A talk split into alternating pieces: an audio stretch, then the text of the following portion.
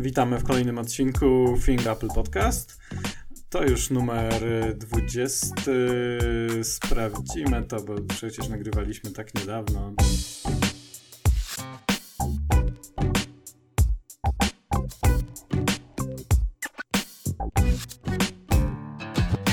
To już będzie numer 29. Witają Was Tomasz Czech. I Mateusz Majewski. No dobra, Mateusz, no to tutaj, żeby nie tracić czasu, przechodźmy już do rzeczy. Jak tam się sprawuje twój iPhone X? Czy ty jesteś na iPhone 8? Nie, ja jestem na iPhone 7. Ja iPhone'a X kupię dopiero... Tak, ja iPhone'a X kupię dopiero w 2018 roku po premierze XS-a. Okej, dobra. No to wiesz co, no ja jestem, wiesz, ja zawsze mam najnowszy telefon, więc teraz jestem na X-ie i powiem ci, że sprawuje się fajnie. No dobra, a teraz już kończmy te bardzo, bardzo śmieszne żarty, po prostu wszyscy leżą na podłodze z naszych sucharów. Chodzi o to, że nagrywamy podcast Thing Apple, wracamy z Thing Apple Podcast po 4 latach, ponad 4 latach. Ci, którzy nie stracili nadziei na to, że Thing Apple Podcast wróci, to w ogóle dzięki wam wielkie. Dostawaliśmy tutaj jakieś informacje, hej, słuchajcie, wykasowywać waszą subskrypcję, czy jeszcze będziecie nagrywać? I ja mówiłem zawsze, nie, no to oczywiście, że będziemy nagrywać, no to jest tylko taka pauza techniczna. Nikt się nie wierzył. Tak, no myślę, że już wielu straciło nadzieję. Znaczy tak, bo my żeśmy rozmawiali 4 lata temu, znaczy ty i ja w podcaście ostatni raz, w 2018, natomiast ostatni odcinek Thing Apple Podcast nagraliśmy w 2000... Chyba rok później? Tak, to był gdzieś tam 2000, chyba 19 albo 20, chyba w 20 jeszcze coś było. W każdym razie, no troszkę czasu minęło, ale wracamy. Mamy nadzieję teraz nagrywać regularnie, to wątpię, od razu przyznaję, ale często. Zwłaszcza teraz jesienią, jak będzie się działo wiele rzeczy, jak zawsze zresztą. Po prostu będziemy nagrywać wtedy, kiedy będzie warto coś nagrać. No właśnie. No to... W przypadku Apple, wiesz, słuchaj, jakby nie brakuje przecieków teraz. Tutaj wszyscy się na mnie złoszczą, że publikuję informacje o iPhone'ie, czy wiesz, wrzuciłem o iPhone'ie 15 i jest burza, że w ogóle co jeszcze nie ma 14, czemu ja tu piszę o 15, no na to ja przypomniałem nasz tekst o iPhone'ie 18, więc zapraszam, jakbyście chcieli, wyszukiwarka u nas na thingapple.pl, iPhone 18, iPhone 16, iPhone 15, co tam chcecie, iPhone 17 nie mamy jeszcze informacji, ale to, bo ma być tak jak 16 generalnie, więc wiecie. Wiesz co, nawet w takich latach jak dzisiaj, jak w tym roku, kiedy mówi się, że to jest raczej rok takich inkrementalnych upgrade'ów i nic wielkiego się nie dzieje, i tak mam wrażenie, że w tym świecie naszym, szczególnie jeżeli ktoś jest zainteresowany, to naprawdę dużo można znaleźć ciekawych rzeczy. Już nawet nie mówię o takich plotkach, przyciekach, o czym ty teraz wspominasz. No, znaczy wiesz, tam jakby jeśli chodzi o 15 to już jest kilka przecieków, bo tam USB-C ma być, mówi się właśnie o tym aparacie peryskopowym i to są takie jakby najbardziej chyba sprawdzone rzeczy. Natomiast jakby z 18 chodzi o to, że tutaj taki ekspert rynku wyświetlaczy Ross Young, on ma takie dosyć dobre ostatnio tutaj przecieki i wszystko się sprawdzało, co on powiedział, bo jakby tylko o wyświetlaczach, no ale to też jest dużo. No i on według niego, właśnie on tam przedstawił taki jakby harmonogram najbardziej według niego prawdopodobny, bo jakby on się zna na tym rynku i też wie, jakie są możliwości techniczne u wszystkich podwykonawców i kiedy Apple właśnie ukryje jakby wszystkie już pod ekranem przednim, nie? Czyli kamera i FaceTime i cały system rozpoznawania twarzy. No i on tak właśnie twierdzi, że no w tym roku 2 dziurki, za rok... O, 2 dziurki, nie jedna. No tak, no tutaj zaraz jeszcze będziemy mówić o tym przecieku właśnie, że to jedna, znaczy tak jakby dwie na pewno, bo wiesz, w sensie, że to jak to Apple jakby rozegra generalnie, to tutaj... No to jest tylko i decyzja. Tak, tylko że jakby on mówi, co uda się schować jakby pod ekran, kiedy, a co nie. No i też właśnie uważa, że oni jakby w tym roku już prowadzą te dziurki, no to na pewno nie na rok i zostaną w tym na przyszły rok i dopiero w 2000 właśnie przy iPhone'ie 16, czyli za 2 lata uda im się schować system rozpoznawania twarzy, czyli te wszystkie czujniki, a dopiero właśnie w 2026 przy iPhone 18 będzie możliwość według niego techniczna, ale też pewnie jakby marketingowa, czyli jakby żeby nie robić coś rok po roku, czyli jakby po 2 latach znowu wtedy już ukryją kamerę FaceTime. Więc to jak wytłumaczyć iPhone'a 13, który jest takim czymś zupełnie pomiędzy. Dziwi mnie to, że zmniejszyli notch, ale tylko leciutko. To jest jakby sam fakt, że chcą robić te zmiany bardzo rzadko, jest dla mnie totalnie normalny i tego bym się spodziewał po Apple, żeby zmieniać ten ekran na przykład co 2, co 3 lata, albo na przykład tak jak ostatnio 5 lat z notchem, ale jak wytłumaczyć to, że chyba się, nie wiem, wydaje mi się, że chyba musieli się ugiąć pod presją rynku czy konsumentów, że ten notch z 12 na 13 został tak zmieniony, a teraz zupełnie zniknie. To jest coś dla mnie troszeczkę dziwnego. No tak, ale znaczy po pierwsze według mnie to jest tak, ta zmiana była taka mała i nawet niektórzy, nie wszyscy o tym pamiętają, że ten notch jest teraz mniejszy, a 2 jakby on zostanie dalej, nie? Więc to nie, zostanie w tych tańszych wersjach, czyli to nie będzie tam zmiana na rok. To ma sens. Tylko w wersjach Pro, nie? Znaczy oni w ogóle właśnie zaraz też będziemy o tym mówić, właśnie te wersje Pro już coraz bardziej się oddalają od wersji podstawowych, jeśli chodzi o wyposażenie, więc no i też fizycznie, jeśli chodzi o panel, tutaj przedni będą teraz inaczej wyglądać, także tutaj dobra, też je tak zaraz przejdziemy do tej konferencji, a ty powiedz to, czym chciałeś się pochwalić jeszcze zanim zaczniemy o konferencji, to powiedz jak tam twój MacBook z M2, MacBook Air oczywiście. Tak, słuchaj, po 11 latach kupiłem MacBooka nowego. O wow, jaki był twój poprzedni MacBook? No poprzedni to był MacBook Air z 2011 roku, którego używałem 9 lat do 2020 i właśnie wiesz, dlatego ja zawsze stoję na stanowisku, słuchajcie, i to był, on miał jeszcze 4 giga na przykład RAMu i tak dalej, wiesz, już nawet nie patrzę jaki tam miał, wiesz, jakiego Intela, bo już nie pamiętam, naprawdę to było wiele lat temu, ale on się, wiesz, jeszcze 2 lata temu on się świetnie spisywał, także było fajnie, potem przyszedłem na iPada i pracowałem 2 lata w zasadzie na iPadzie Pro, na 11. Niektórzy nie mogli uwierzyć, że jestem w stanie tak długo na takim małym ekraniku pracować, ale tak czekałem w zasadzie, właśnie nie... zaraz po premierze, wiesz...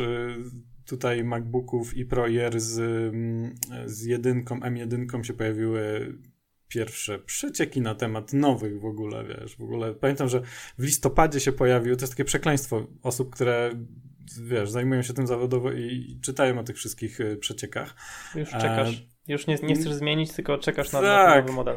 Znaczy trochę tak, znaczy, bo oni wtedy w listopadzie 2020 wypuścili nowe właśnie te MacBooki Pro i Air z M1 i w grudniu, pamiętam, już w ogóle Ming-Chi Kuo wyskakuje, że słuchajcie, jest nowy MacBook Air w produkcji, on będzie przeprojektowany i tak dalej, nie? I ja tak się zastanawiałem, bo miałem wtedy tego w zasadzie jeszcze nowiutki był ten mój iPad Pro i tak się zastanawiałem, czy tutaj przejść sobie na tego MacBooka jakiegoś nowego z M1? No i tak mówię, o nie, no przeprojektowany MacBook, to sobie poczekam. No i poczekałem, tylko trochę dłużej niż myślałem, ale ile, 2 lata, 1,5 roku. No i przyszedł teraz w końcu. Trochę czekałem, bo zamówiłem go w wyższej konfiguracji, dlatego, że skoro już na niego czekałem, to sobie gdzieś tam odkładałem. Oczywiście, jak ma być na 11 lat, to przydałoby się, żeby miał ciut większą pamięć. No właśnie, o to chodzi. No i jest fajnie. Zamówiłem sobie w nowym kolorze, który to jest północ, nie? Tak, północ. Ten ciemny. I no jest w ogóle, jest piękniutki, jest super. A nie wtarły ci się porty? Bo widziałem takie zdjęcia, na których porty USB-C, bo tak, w nim są USB-C, są takie zdarte, jakby farba z nich schodzi od, no, że tak powiem, wkładania i wyciągania kabla. No myślę, że to się, jak widziałem to oczywiście, to jeszcze pojawiło się gdzieś tam na jakichś pierwszych, nawet jeszcze przed recenzjami, nie? Jak wtedy pokazali na konferencji na te komputery na WDC, to wtedy już miały wytarte porty, jakby udostępnili tam dziennikarzom kilka egzemplarzy i to było, tak niezbyt fajnie wyglądało. Znaczy ja się generalnie tak, po pierwsze takimi rzeczami nie przejmuję, po drugie jakby mi się jeszcze tutaj nic nie wytarło, ja w ogóle nic do tego nie podłączam, nie, więc Tutaj to nie jest tak, że ja tutaj mnóstwo właśnie jakichś akcesoriów, monitory, nie wiadomo co. Generalnie tylko go ładuję, więc tak sobie myślę, że pewnie jak się ma zetrzeć, to właśnie tutaj go MagSafe 3. Tak. Ale wiesz co, no i generalnie jest piękny, palcuje się oczywiście, tak jak mówiłem, rzeczywiście, więc jeżeli ktoś jest tak po prostu, musi mieć swój sprzęt taki ładniutki, czyściutki i bardzo komuś na tym zależy, no to pewnie będzie miał... To nie używa dokładnie, albo niech sobie tu i kupi na pięknego MacBooka. No natomiast no, to wtedy nie polecam, no bo ktoś się będzie denerwował. Natomiast wiesz, jakby palcuje się ta klapa generalnie. Tutaj ona jest taka podatna na to. Tutaj wiesz. No ja mam wersję srebrną i nic nie widać, ale zdaję sobie sprawę, że na ciemnych to naprawdę może ale ty masz, a ty masz era nowego? Nie, ja mam nowego, nowego Pro 14, czyli tego, który za chwilę powinien się pojawić w odsłonie z nowym prockiem. No właśnie. No w każdym razie tak. I palcuje się, ale palcuje się ta klapa, więc wiesz, nie widzę tego w zasadzie, bo tutaj cały dzień, wiesz, przy otwartym pracuję, a tutaj się jakby nie widać tych odcisków gdzieś tutaj na, wiesz, gładziku i te okolice z prawej czy z lewej.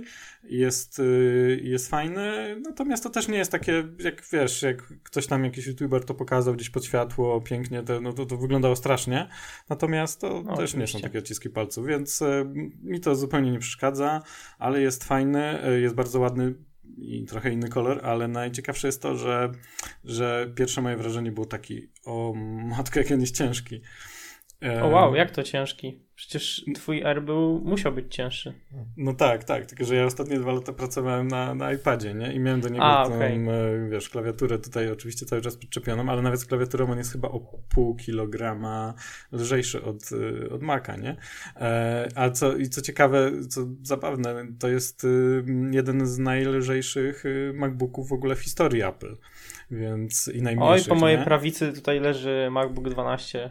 Pamiętasz pewnie słynną recenzję moją na Thing Apple tego sprzętu i ja to dobrze pamiętam, jak cudownie korzystało mi się wtedy z tego komputera i teraz do niego wróciłem troszkę jako taki zapasowy komputerek i powiem szczerze, gdyby Apple zrobiło coś takiego tylko z procesorem M1, to nie wiem, czy byłby to hit, ale na pewno byłoby jedno z najprzyjemniejszych urządzeń do używania. Jeden z komputerów, którego naprawdę wiele osób mogłoby pragnąć, chociaż nie do końca może byłby to idealny komputer dla nich.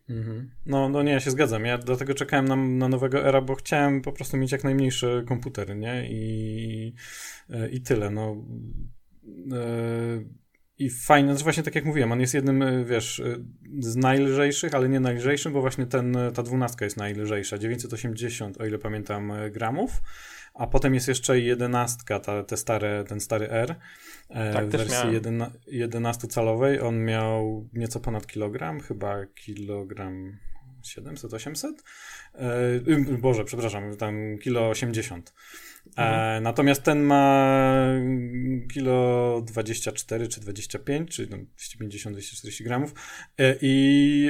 No ale wiesz, no ciągle to jest pół kilograma, jest generalnie leciutki, ale jest dużo cięższy od mojego iPada, dlatego takie pierwsze wrażenie, ale jest super malutki. Jak to leży zamknięte na stole, no to wiesz, właśnie wydaje się, że to taki iPad właśnie ten może 12,9 leży. Jest bardzo, bardzo cienki. Jest najcieńszym, nie? Jakby generalnie MacBookiem w historii. Więc fajnie. Bateria jest fenomenalna, bo jak go podładuję na maksa, to pracuję na nim 2 dni w ogóle. I wiesz, brak bez ładowania. A jeszcze można używać trybu niskiego zużycia. Oszczędzania. Tak. Niektórzy mówią, że przy tym to już w ogóle odlatuje ten R. A ja sobie spokojnie mogę używać tego trybu generalnie, bo nie potrzebuję go do jakichś, wiesz, tutaj ekstra mocnych zadań. No i to jest dlatego właśnie wytrzymałeś z poprzednim MacBookiem tyle lat, no bo gdybyś naprawdę go cisnął i próbował z niego wyciskać praktycznie wszystko, co jest możliwe, to jestem przekonany, że byś zmienił komputer po powiedzmy 2-3 latach, a tak to byłeś w stanie korzystać z niego naprawdę długo i takie, myślę, że większość osób do pracy biurowej faktycznie tak jak mówisz i zawsze wspominasz, że te komputery naprawdę mogą być długowieczne, o ile nie zrzucisz go ze schodów albo nie korzystasz na tyle intensywnie, że bateria umiera po chwili, ale to zawsze można wymienić. No, dokładnie. Ja stoję na stanowisku, że słuchajcie, dla 95% ludzi wersja podstawowa każdego komputera jest w ogóle super, wystarczy im na wiele lat i będzie wszystko. I kupujcie. Jak macie kasę, dokładajcie i kupujcie. Tutaj nie ma w ogóle gadania. Jeżeli macie pieniądze, dokładajcie więcej RAM-u zwłaszcza i tak dalej. Kupcie sobie większy dysk na wszelki wypadek, ale jeżeli... A to nie jest mała kasa, bo to jest zawsze 1000-1200 zł tutaj za każdy właśnie upgrade kolejny, więc to jest duża kasa i jeżeli nie chcecie tego wydawać, to spokojnie kupujcie wersję podstawową. Tylko problem w tym, że teraz wersja podstawowa Era kosztuje 7000, nie? 6999 i to jest już trochę poszło ostro w górę. W Stanach on nie podrożał aż tak bardzo jak u nas, no bo my tutaj mamy, oczywiście musimy doliczyć też jakby cenę dolara zmieniającą się w stosunku do złotego i to zaraz też będziemy właśnie o tym mówić, jeśli chodzi o iPhone'a 14, bo Apple podniosło, generalnie podnosi ceny z wielu powodów. Globalna inflacja, problem na rynku półprzewodników i tak dalej. Pandemia była właśnie, która zerwała te łańcuchy dostaw. Dużo problemów, ale też w naszym przypadku właśnie jakby złoty stracił ponad 20% do dolara w stosunku do września poprzedniego roku, kiedy właśnie wychodziły nowe iPhony, więc samo to oczywiście Apple nie może tak dużo podnieść, bo wtedy sprzedaż byłaby na bardzo niskim poziomie. Natomiast no nie dziwmy się, że tak to idzie w górę. No ale no, robi się bardzo drogo. Znaczy ja na swojego w ogóle wydałem, nie byłem na to gotowy, zszokowało mnie najpierw, no ja na swojego wydałem 12? 11 z hakiem. No, więc tak właśnie się spodziewałem. No właśnie, więc tutaj to już jest... To jest cena, jak kilka lat temu mogłeś naprawdę bardzo dobrze doposażonego MacBooka Pro, nawet powiedzmy, że mógłbyś celować już w 15, 16, czyli profesjonalny komputer, wiadomo, że ciężki kloc, ale ja powiem szczerze, przez to jak Apple wprowadziło swoje procesory teraz, to tak naprawdę te MacBooki Air to są naprawdę dużo bardziej profesjonalne komputery niż kiedyś. Te oczekiwania się zmieniły i mimo tego, że cały czas mówimy o podstawowym komputerze, laptopie od Apple, to jest komputer, który dużo więcej da wydajnością i na więcej lat niż proporcjonalnie ten sam komputer w podobnej wersji, powiedzmy kilka lat wcześniej właśnie MacBook Air. No oczywiście, no, pojawiały się wtedy testy zaraz po premierze MacBooka Air z M1 i okazało się, że wydajnościowo on chyba nawet pobijał 16 i 9, nie? Więc... Tak, to oczywiście w pewnych tak. Zastosowaniach, ale to oczywiście. Nawet samo to, że powiedzmy, że w 50% zastosowań on ją pobijał, prześcigał i kręcił kółka, to jest tylko dowód na to, jak te procesory naprawdę, jak te komputery zyskały tymi procesorami. No i właśnie generalnie też powtarzam wszystkim ciągle, właśnie wiem, że właśnie M2, teraz ten Air z M2 jest drogi, dlatego jeżeli chcecie kupić komputer, właśnie macie ochotę na MacBooka, to śmiało MacBooka Air z M1 kupujcie, to jest wciąż fenomenalny komputer, a no jest sporo tańszy niż M2. Tak, no ja się tutaj całkowicie zgadzam, bo chciałem powiedzieć, że MacBook Air z M2 ma ten problem z tym dyskiem, ale sam nie wiem. Powiem szczerze, jeżeli ktoś kupuje podstawową wersję, to pewnie nawet nie będzie w stanie tego zauważyć.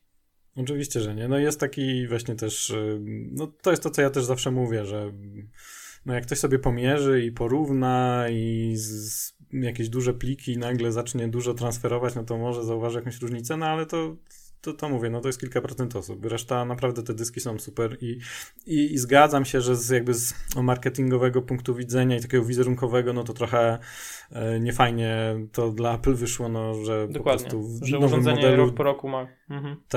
Tak, że jest wolniejszy dysk, no i to tak trochę nie halo.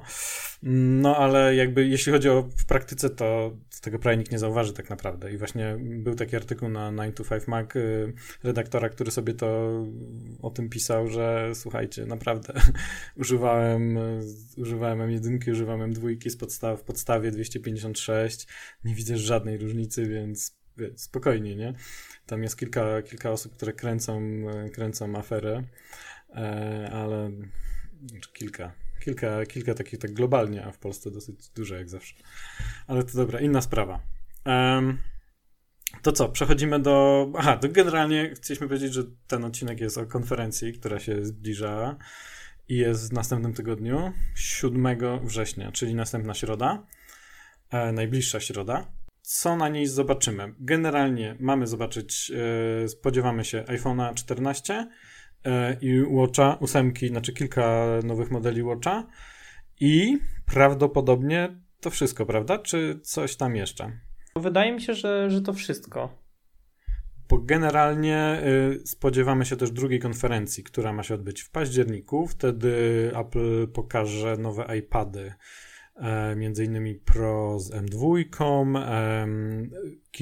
nowe Maci, to jest też kwestia, które, jeżeli będzie chciał dotrzymać słowa i jakby przejść już na Apple Silicon w ciągu 2 lat od ogłoszenia, to kiedy to ogłosił na WDC w 2020, to właśnie jakby mówiło się, że ma czas do końca roku, tak, 2022, więc ostatnim komputerem, który nie ma procesora własnego od Apple Silicon, to jest Mac Pro.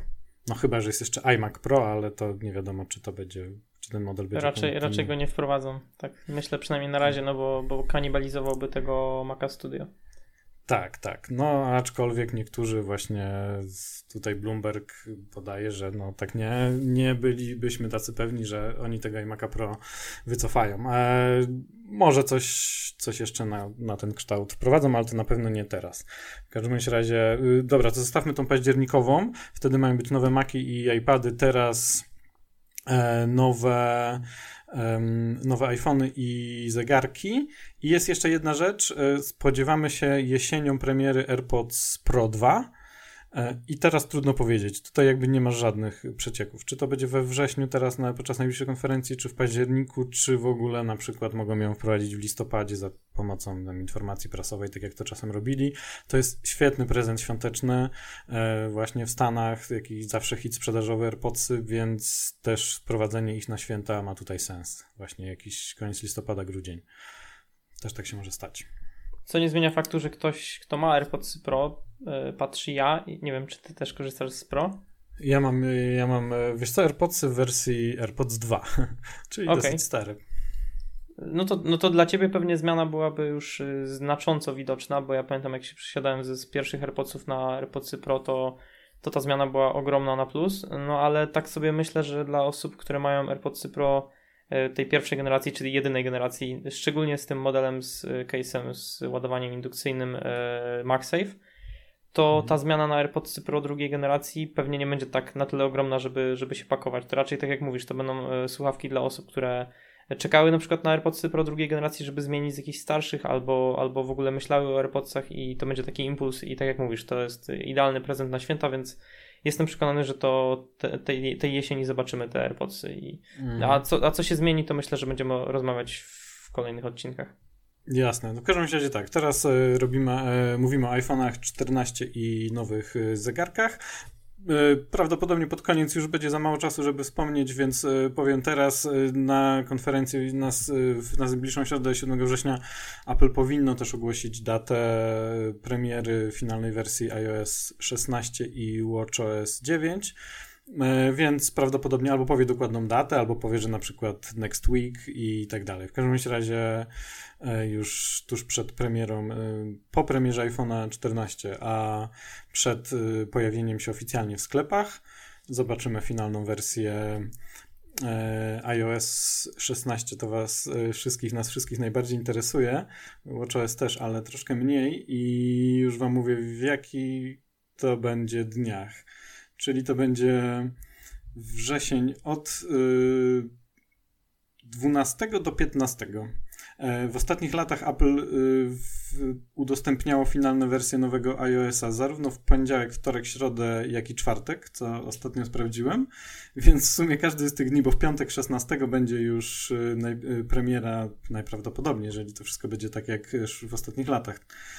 16 września powinien być już w sklepach oficjalnie dostępny iPhone 14, więc iOS 16 powinno się pojawić od poniedziałku 12, między poniedziałkiem 12 a czwartkiem 15. Dużo osób pyta o to, kiedy będzie iOS, więc najprawdopodobniej w tych dniach. Tak, no jeżeli właśnie, wiesz, tradycyjnie właśnie pójdzie z iPhone'ami tak jak w ostatnich latach, bo w ostatnich latach jest zawsze tak, że Apple pokazuje, prezentuje je na konferencji, najczęściej to był wtorek, chociaż też była środa i wtedy tak, w najbliższy piątek zaczynają się preordery, czyli teraz to będzie piątek 9, natomiast tydzień później one wchodzą oficjalnie do sprzedaży, czyli byłby to piątek 16 września. No i jeżeli to tradycyjnie zrobią tak jak zawsze, no to zrobią to tradycyjnie, no to będzie właśnie tak jak powiedziałem. No dobra, no to przejdźmy teraz do iPhone'a 14. Co nowego? To może zacznij ty. Dobrze, więc zaczynamy od tego, czemu Apple rezygnuje z iPhone'a w wersji mini, bo mnie to na przykład boli. A masz iPhone'a w wersji mini, czy nie? No, aktualnie korzystam z iPhone'a, który jest podobnych rozmiarów, ponieważ myślałem, że mój 12 Pro będzie sprzedawał się dość długo ze względu na pamięć, która była to był wariant 512 GB. Wydawało mi się, że będę się bujał ze sprzedażą 2 tygodnie do pojawienia się nowego iPhone'a, którego mam zamiar kupić, a tutaj dzień później po wystawieniu sprzedałem, no i aktualnie korzystam z iPhone'a SE drugiej generacji, więc tak, mniej więcej można powiedzieć, że iPhone w wersji mini, ale nie ten, o którym myślimy. Wydaje mi się, że to jest super urządzenie, iPhone 12 czy 13 mini i szkoda mi po prostu tego, tak nie wiem, nostalgicznie szkoda mi tego, że on zniknie. No, a on znika dlatego, że generalnie słabo się sprzedaje tak globalnie. Nie? No ma to sens. No tak, wszyscy chcą większych ekranów i on się lepiej sprzedaje na rynkach, on ma na przykład właśnie w Polsce, zawsze tak było, że właśnie SE, 1 bardzo dobrze się sprzedawała i była lubiana i wszystkie wersje mini mają troszkę większe, bardziej są popularne w Polsce i na właśnie rynkach krajów, które nie są najbogatszymi krajami świata, z tego powodu, że on jest tańszy. Natomiast pamiętam, że od dawna już na przykład wszystkie jakby wyniki sprzedaży w Stanach na przykład, albo nawet na blogach takie ankiety, którą wersję kupujecie, na którą wersję nowego iPhone'a czekacie, no to ten mini miał, czy właśnie nowy SE, kiedy miał wychodzić, to nie były najbardziej popularne telefony, dlatego że no, ludzie chcą generalnie większych wyświetlaczy, to od dawna, nie? I jak sobie mogą pozwolić i wiesz, i wtedy jak tutaj to jest taki kompromis dla wielu ludzi, że mogę mieć najnowszego iPhone'a trochę tańszego, i bo ta mini jest tańsza wersja, a natomiast jak ludzie w sumie już pieniądze nie są aż takim, co $100 na przykład mogą wydać, to często właśnie kupują większego, no i to dlatego teraz Apple z tego rezygnuje. Tutaj zdecydowanie masz rację, że to po prostu wyjdzie na dobre i Apple, bo dostanie więcej pieniędzy i użytkownikom, którzy będą mieli bardziej adekwatny do ich preferencji wybór. Dokładnie, bo właśnie to może jakby naświetlmy ogólną sytuację. Mają być 4 modele, tak jak zawsze, z tym, że właśnie wersja mini 5,4 cala dotychczas zostanie zastąpiona wersją Max 6,7 i to jest dokładnie rozmiar iPhone'a w Pro Max w ostatnich 2, tak, edycjach? 12 i 13, tak? Miało tyle, 6,7. Więc generalnie będą 2 rozmiary teraz. Będzie 6,1 i to będzie iPhone 14 i 14 Pro i 6,7 to będzie Max i Max Pro. Znaczy ten Max to jest nazwa, której jeszcze no, oczywiście nie jesteśmy pewni, no ale z dużym prawdopodobieństwem tak właśnie będzie się nazywał iPhone Max. Czyli mamy 2 tańsze wersje znowu i 2 wersje Pro. No i tak, no jakby Apple liczy podobno, że ten Max będzie hitem, no bo ma duży ekran, czyli to, czego wszyscy chcą, a jest tańszy niż Pro, no bo nie jest Pro. Więc powinien się sprzedawać dobrze. Myślisz, że podobną logiką pójdą z MacBookami Air i wprowadzą MacBooka Air 15 lub 16-calowego?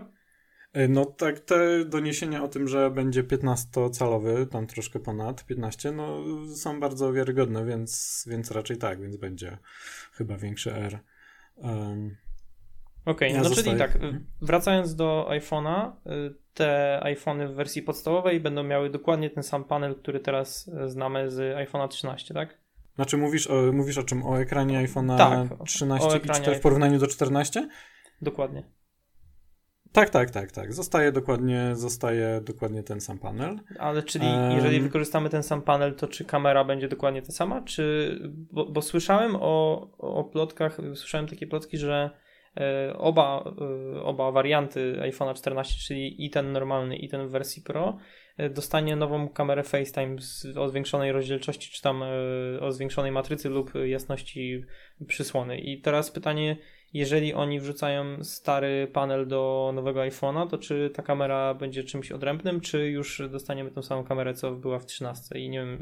Wygląda to według Ming-Chi Kuo, który jest dosyć wiarygodnym. On chyba najwięcej mówił o tej kamerze, no bo on tam właśnie siedzi, ma źródła u tych wszystkich podwykonawców i w tych fabrykach, których to po prostu tworzą, montują i tak dalej. Według niego wszystkie 4 nowe modele będą miały mocno ulepszoną kamerę właśnie przednią FaceTime. Więc no tutaj chyba jakby panel nie stoi, tutaj nic na przeszkodzie. Znaczy jeżeli te rozmiar się nie zmieni albo nie będzie znacząco większy, no i się zmieści w tym notchu, no to tutaj chyba nie ma problemu. Jeśli chodzi o wygląd, no to tutaj 14 niewiele się zmieni. Jedyne zmiany prawdopodobnie mogą jakieś zajść w tylnej kamerze. Ona tam pewnie będzie jakoś ulepszona, chociaż też nie wiadomo, czy tutaj wielkość obiektywów, czy jakby średnica się zmieni, czy ta wyspa będzie bardziej wystawała. Tutaj jakby nie ma dużo doniesień na temat tych modeli, więc prawdopodobnie niewiele się zmieni i one będą wyglądały, na przykład iPhone 13 będzie wyglądał identycznie jak 14, czy właśnie odwrotnie. Natomiast zmiany będą w modelach Pro, bo Pro dostają najprawdopodobniej jednak właśnie 2 otwory zamiast notcha. No i mówi się też o nieco cieńszych ramkach jeszcze wokół wyświetlacza. Tak, to było widoczne na tych wszystkich szkicach, szablonach i makietach. To te ramki są faktycznie ciut mniejsze. Mhm. Dokładnie. No i jeśli chodzi o te otwory, pojawił się ostatnio taki powiedzmy przeciek, na którym widać jakby pojedynczy otwór, czyli po prostu te dwa zlewają się w jeden dłuższy, czyli ta dziurka i ten podłużny zlewają się w taki jeden bardziej podłużny otwór. To jest taki pojedynczy tutaj jakiś taki przeciek i nie wiadomo, czy on jest czy jest bardzo wiarygodny. Raczej spodziewalibyśmy się dwóch otworów, bo o tym mówiło jakby więcej wiarygodnych przecieków, czyli właśnie okrągły. Jeden otwór może byłby bardziej sensowny ze względu na symetrię, ze względu na brak jakichś przeszkód w kontekście, że kiedy wyświetla ci się tekst i przesuwasz ten tekst po ekranie, to on nie wchodzi na przykład jak kilka literek, czy tam 2 czy 3 literki pomiędzy dwie te dziurki w ekranie, ale mi osobiście na przykład bardziej podoba się koncepcja 2 otworów, czy nawet nie wiem jak to nazwać, to nie są otwory, to są po prostu przerwy, czy rozdzieleniu tych kamer i kamery do Face ID. Mhm.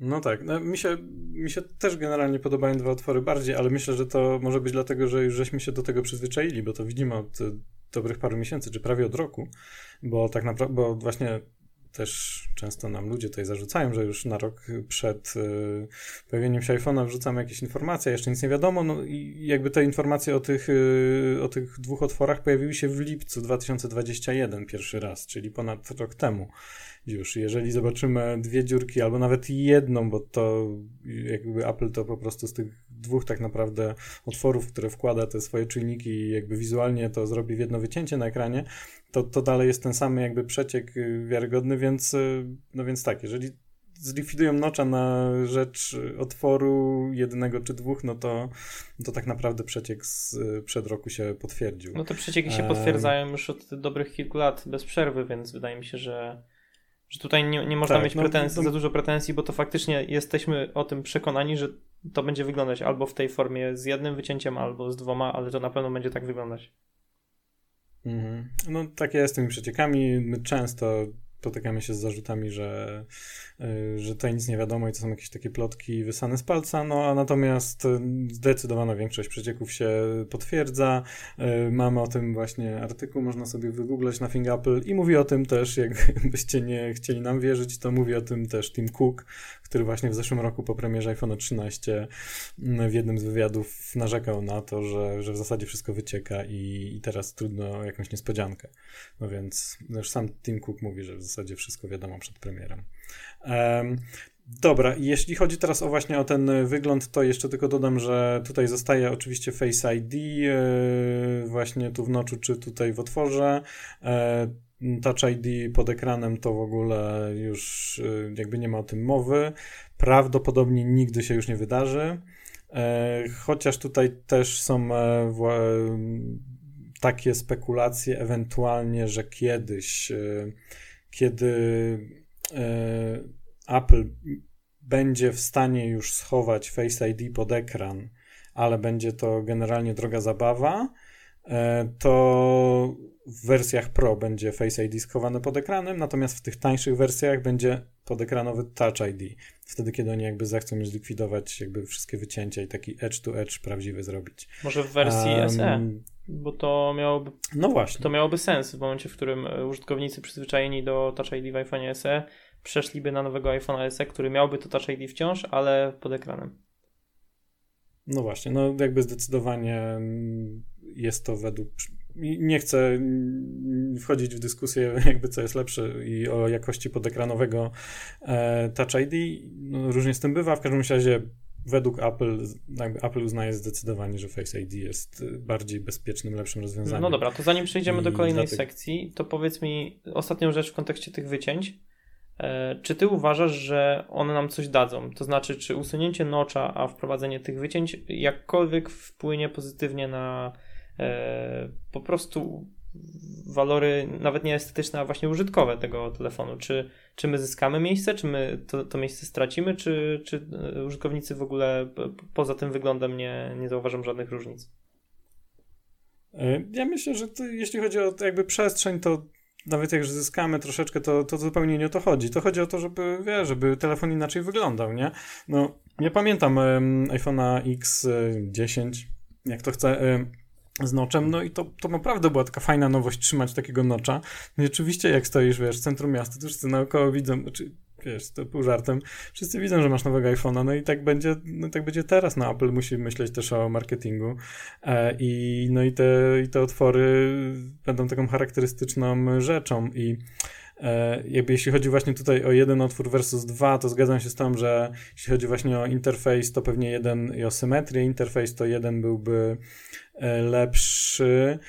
lepszym rozwiązaniem i też jeśli chodzi o produkcję, pewnie jest łatwiejszy i tańszy, natomiast dwa otwory powodują, że iPhone jest już bardziej charakterystyczny i bardziej różni się od Androidów, które mają jedno wycięcie, więc, bo chyba nie ma telefonu, prawda? Z Androidów z dwoma. Wydaje mi się, że nie. Ile się dobrze ja zapytałem o to z tego względu, że jak patrzyłem sobie na te mock-upy tych nowych iPhone'ów, to wycięcie jest bardzo nisko i ono mam wrażenie, że jest jeszcze niżej niż notch, niż ten aktualny notch, co powoduje, że potencjalnie możemy nawet ciut tego interfejsu stracić, no ale myślę, że ta różnica będzie naprawdę marginalna, a wygląd będzie naprawdę to nadrabiał jakby ten problem, jeżeli taki problem w ogóle się pojawi. No tak, no też pojawiały się takie przecieki, że te wycięcia będą dość spore i chyba takie większe niż nam się wydaje, czy niż wynika z tych renderów wszystkich i że to rzeczywiście może na początku wyglądać nieciekawie, nie? No bo jak to będzie duże, to nie będzie takie fajne. Znaczy to nie będzie takie, po prostu tak samo duże jak aktualne Face ID i kamera? Wiesz co, nie wiem czy były takie porównania, wiesz, jakby czy tutaj ten notch aktualny, czy właśnie ta szerokość jego, czy to będzie zachowane w tych otworach, trudno powiedzieć, no w każdym razie będą otwory i to będzie na pewno najbardziej charakterystyczna rzecz, jeśli chodzi o wygląd 14 Pro i Pro Max.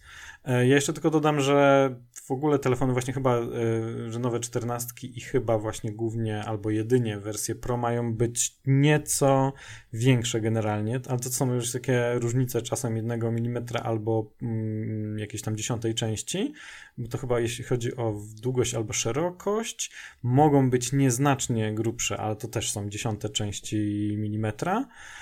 No i kamera w ogóle, kamera ma być jeszcze większa, właśnie tutaj mówiąc o wyglądzie, kamera ma być jeszcze większa właśnie zwłaszcza w 14 Pro względem 13 Pro, to będzie tutaj właśnie widać różnicę, no jakby 13... Jak to jest w ogóle możliwe? Tak, no ja pamiętam, że 13 to wiesz, po prostu przyjechała i ta kamera, mówię, wow, jaka wielka, ja w porównaniu z 12, a już z 11 to już w ogóle. To wydaje się, że w iPhone 11 to ta kamera w ogóle nie wystawała w porównaniu z 13, w której już mega wystaje. No a teraz ma wystawać jeszcze bardziej. Ma być teraz... jeszcze większa ta wyspa, bardziej wystawać, no i ma być większa średnica przynajmniej jednego obiektywu, czyli szerokokątnego, tego głównego, a być może też tego ultra szerokokątnego. No więc generalnie wszystko będzie większe i bardziej wystające. Ja podejrzewam, że te obiektywy, jeżeli chodzi o średnicę, to mogą pozostać takie same, a na przykład tylko matryca może się zwiększyć, ale no nie wiem. Zobaczymy. No tak, tam te wyciekły, te wiesz, te schematy CAD, to wynikało z nich, że będzie trochę większe te obiektywy i tam i ma też bardziej wystawać trochę. No, z roku na rok coraz większe i coraz bardziej wystające. Nie da się kupić case'a na kilka lat. Non-stop trzeba wymieniać co roku albo... Tak, no jeśli chodzi o case'y, no to nie będzie pasować. Zresztą tam jeszcze w przypadku 14 Pro mają być takie nieco inne, tam się ma zmniejszyć jakby kształt rogów telefonu, więc one w ogóle, nawet jeśli, nie tylko jeśli chodzi o kamerę, ale sam kształt właśnie tej telefonów, to one mają być takie jakby generalnie jakby większe, troszkę mniej jakby zakrąglone. To podobnie jak z iPhone'em 11 i 12. Tutaj pamiętam, że przejście z XS-a, czyli tego samego kształtu co iPhone 11 Pro na iPhone 12 Pro powodowało, że wycięcie, szczególnie to było widoczne w wersji Max, właśnie te rogi były troszeczkę inne, miały proporcje, troszeczkę inaczej wyglądały, więc pewnie znowu coś z tym kombinują i no i pewnie zmiana będzie na plus, znając Apple. No, a case'y, czyli 14 Pro i Pro Max, to raczej nie zastosujemy do nich case'ów ze starszych modeli, natomiast case 13 raczej będzie pasował, chyba że tam w tej właśnie wysepce zmieni się coś mocno, ale raczej nie. Powinien pasować, znaczy tego jeszcze nie wiemy, ale chyba będzie pasował. Powiedz mi o kolorach. O kolorach, wiesz co, są takie... jakby spekulacje bardziej niż jakieś takie bardzo wiarygodne informacje. Tak, ale słyszałem o tym kolorze, który ma się podobno zmieniać w zależności od ustawienia względem światła. To jest jakaś rzetelna informacja, jakieś prawdziwe coś, co naprawdę może się pojawić? Znaczy tak, ta informacja nie jest nie pochodzi z tych najbardziej wiarygodnych źródeł, więc tutaj trzeba być trochę sceptycznym, no ale była rzeczywiście, pojawiła się taka informacja, że to ma być właśnie kolor fioletowy i że ma się zmieniać tutaj jakby ten odcień mocno w zależności od po prostu kąta patrzenia i pojawił się kilka dni temu, czy kilkanaście nawet taki filmik. Trudno zweryfikować, czy to jest prawdziwe, no i tam rzeczywiście ten telefon, jak się patrzy na niego wprost na tym wideo, to w zasadzie wygląda na jakiś taki niebieski, a jak się patrzy pod kątem, no to wtedy jest fioletowy, ale no to raczej troszkę bardziej wygląda na fejka. Dokładnie, na tym filmiku telefon wygląda na taką jakąś tandetną podróbkę, makietę, czy... No tak, no ale to wiesz, to zawsze to no, oczywiście. Trudno powiedzieć, bo to może być, no jeżeli jest, no to może być jakiś jeden, jeżeli jest prawdziwy, no to może być jeden z prototypów, nie, oni tworzą tego dosyć dużo i no i to tak, wiesz, nie wygląda tak, to nie jest finalna wersja, więc to tam wtedy to trochę gorzej wygląda.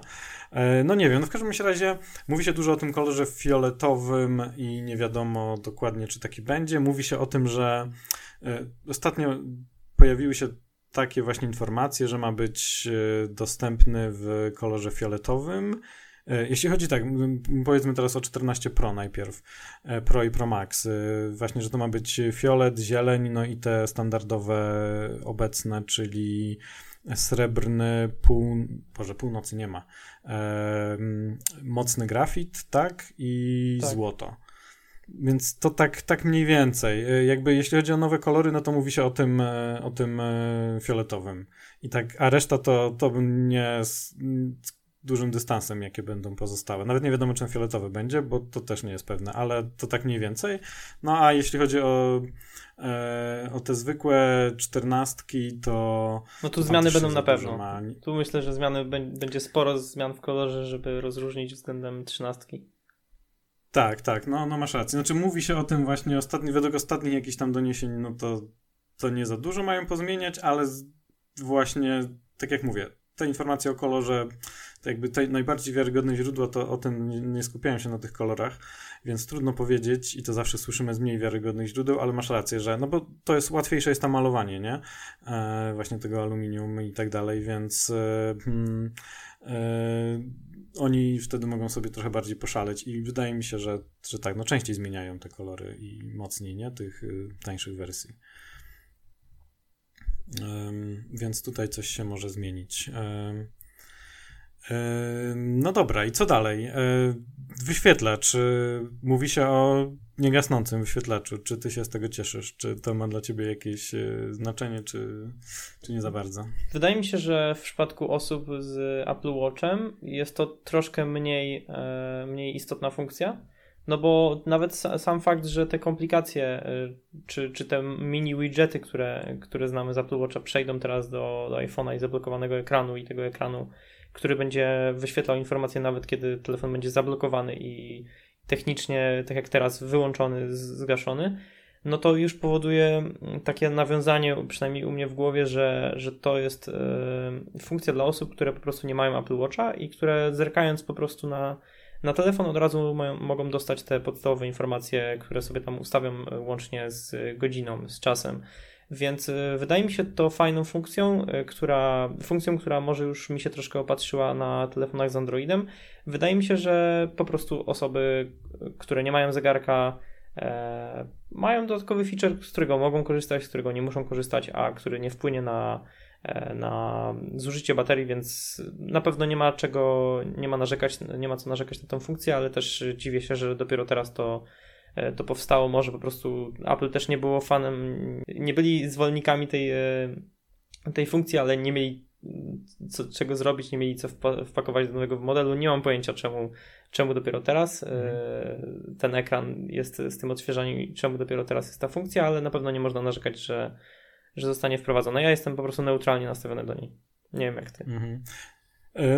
No ja się cieszę, fajna nowość. Jakby ja zawsze, mimo że mam oczywiście Watcha, no, ale też nie zawsze mam go założonego i tak dalej i bardzo często, wiesz, stukam w ten ekran, żeby zobaczyć, co tam jest, więc no to zdecydowanie. No jakby pamiętam jeszcze te czasy, kiedy nie można było stuknąć, nie? W ekran. No ja niestety teraz mam ten czas w iPhone SE. A, no właśnie. No i to, bardzo mnie to wkurza, bardzo mnie to wkurza.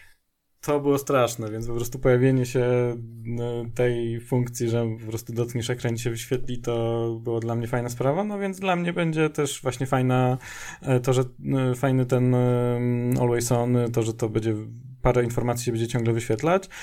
No i z tego, co wygląda na to, bo właśnie tam chyba 9to5Mac wyciągnęło takie nawet wideo, znaczy znalazło taki tryb specjalny, jeśli chodzi o tapetę właśnie, że to jest jakiś, już nie pamiętam jak ten tryb się specjalny nazywał, w każdym razie wygląda na to, że jakby zobaczyli to, jak będzie wyglądać jakby ekran z tapetą w trybie Always On i to właśnie jest zupełnie inaczej zrobione niż takie typowe w Androidach, czyli gdzie po prostu świeci się, masz cały ekran czarny oprócz właśnie jakiejś godziny, daty czy jakieś tam ikony powiadomień czy coś takiego, bo tutaj jakby to jest jakby normalny ekran tak jak w Watchu, czyli jest cały ekran tylko, że jest przyciemniony, ale widzisz nawet tapetę w tej ciemniejszej wersji właśnie. Znaczy, to może wyglądać imponująco. No właśnie, więc to jest jakby to, że inaczej to rozwiązali najprawdopodobniej, no bo to właśnie iOS 16 wprowadza. Też już tam jest właśnie jakby wsparcie dla tego, sprowadza iOS 16. No i teraz jakby generalnie, bo wiele osób się zastanawia, czy to będzie w starszych modelach, bo teraz właśnie ludzie, którzy zainstalowali sobie betę iOS 16, pojawia im się czasem jako błąd przy odłączaniu, znaczy prawdopodobnie jest to właśnie jakiś taki bug, że gdzieś tam rano przy odłączaniu telefonu właśnie z prądu jakby pojawia im się taki tryb, który prawdopodobnie jest jakimś takim trybem właśnie always on, takim nocnym, że właśnie w nocy rzeczywiście nie ma po co, żeby ci wyświetlał cały ekran, więc tak jak w Watchu masz ten tryb nocny z samą godziną, no to coś takiego będzie podobnego w iPhone'ie i można już na starszych modelach zobaczyć taki podgląd tego. To nie jest jeszcze doskonałe, ale są właśnie już wideo nagrane, jak to wygląda na starszych modelach. No i tutaj się pojawia takie pytanie, czy w związku z tym to na starszych modelach też będzie dostępne. No i najprawdopodobniej nie, bo tutaj właśnie chodzi o to, tak jak mówiłeś, o tą częstotliwość. Tak, no baterii, no ale też o tą właśnie częstotliwość odświeżania, no bo tak... iPhone 13 mają tą adaptacyjną częstotliwość odświeżania od 10 do 120 Hz, natomiast jakby generalnie uważa się, że wyświetlacz Always On przy częstotliwości minimalnej 1 Hz jakby ma sens, tak, że wtedy zużywa rzeczywiście najmniej energii. No i właśnie takie ekrany mają dostać 14 Pro i 14 Pro Max, więc generalnie najprawdopodobniej ten Always On tylko do nich trafi. Czyli do modeli Pro, że nawet do najnowszych 14 nie, aczkolwiek w sumie nie wiadomo, czy na przykład Apple nie było w stanie jakoś tego ogarnąć, żeby też na tych dziesiątkach, czyli z tą minimalną 10 Hz, czyli na 13 Pro i 13 Pro Max, to też nie działa ten tryb. Nie wiadomo, raczej nie, ale nie można tego wykluczyć. No tak, on działać może, ale to nie będzie pewnie... zbyt wydajne właśnie w kontekście oszczędzania energii. Dokładnie, tak, dokładnie o to chodzi, więc pytanie, czy oni to udostępnią też na innych modelach. Znaczy ja tak generalnie myślę, że wiele osób może do tego podejść sceptycznie z tego względu, że wiedzą, jak posypało się życie baterii Watcha, tak, po udostępnieniu jakby tej funkcji. No tak, no to różnica też jest zauważalna. No dokładnie, ja też właśnie tęsknię za tymi czasami, kiedy mogą sobie wyjechać na weekend, nie brać ładowarki do zegarka i właśnie on wytrzymywał 2 dni. To ja nigdy nie dożyłem takich czasów. No ja tak miałem, ja tak czasem robiłem. To musiałeś chyba korzystać z 4 serii, bo ja przyszedłem z 2 od razu na 5, więc ominąłem ten moment, kiedy bateria była większa, ale ekran nie był zawsze wyświetlany, więc pewnie właśnie w Series 4 była taka możliwość, żeby sobie 2 dni bez problemu korzystać. Wiesz co, o ile dobrze pamiętam, to ja się na 5 przesiadłem z 2, więc na 2 korzystałem chyba 2 dni. To ja nie byłem w stanie. Muszę to gdzieś wygrzebać, te testy moje, które publikowałem przecież na Thing Apple, ale tak, no ale potem pojawił się jakby ten zawsze niegasnący wyświetlacz. Dla mnie jest to świetna funkcja na zegarku, bo już nie wiem, jak teraz patrzę, tak. Ktoś ma na ręce wyłączony taki czarny ekran, to mówię, człowieku, jak ty żyjesz? Popsuł ci się zegarek, no dokładnie. Tak, jak zwierzęta, no nie, no i wiesz, pewnie się do tego przyzwyczajamy na telefonie i będziemy potem myśleć podobnie, że w ogóle jak my z takim czarnym ekranem żeśmy... No nie wiem, wątpię. Zobaczymy. Możemy iść dalej. Przejdźmy do procesora. Tak, a jeszcze tylko dodam, że dla osób, które się zastanawiają, bo pojawiały się tutaj też informacje i dla wielu osób wydaje się to ważne, co mnie trochę dziwi, bo ponieważ dla mnie nie ma większej różnicy, to znaczy ekran 120 Hz, czy pojawi się, czy teraz trafi ten, który jest teraz w wersjach Pro, czy trafi do tych tańszych wersji 14. No i odpowiedź jest, że raczej nie. Tutaj oczywiście nie ma pewności, ale one dalej będą miały 60 najprawdopodobniej, więc nie. A ja mówię, że się dziwię, myślę, bo że ma to wciąż sens. Dla mnie to...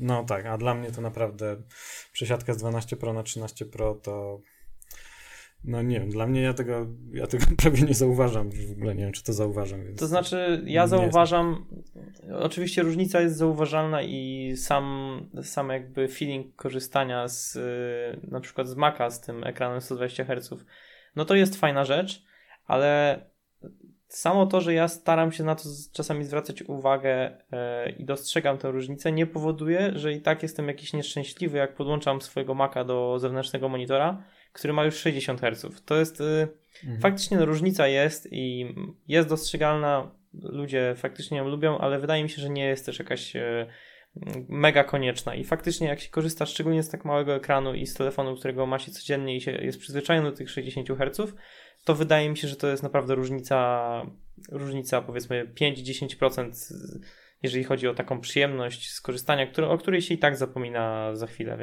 więc też muszę się z tą zgodzić, że to nie jest jakaś naprawdę istotna funkcja, szczególnie, że wpływa też na zużycie energii, więc ja bym bardzo nie płakał nawet posiadając iPhone'a 14 w zwykłej wersji.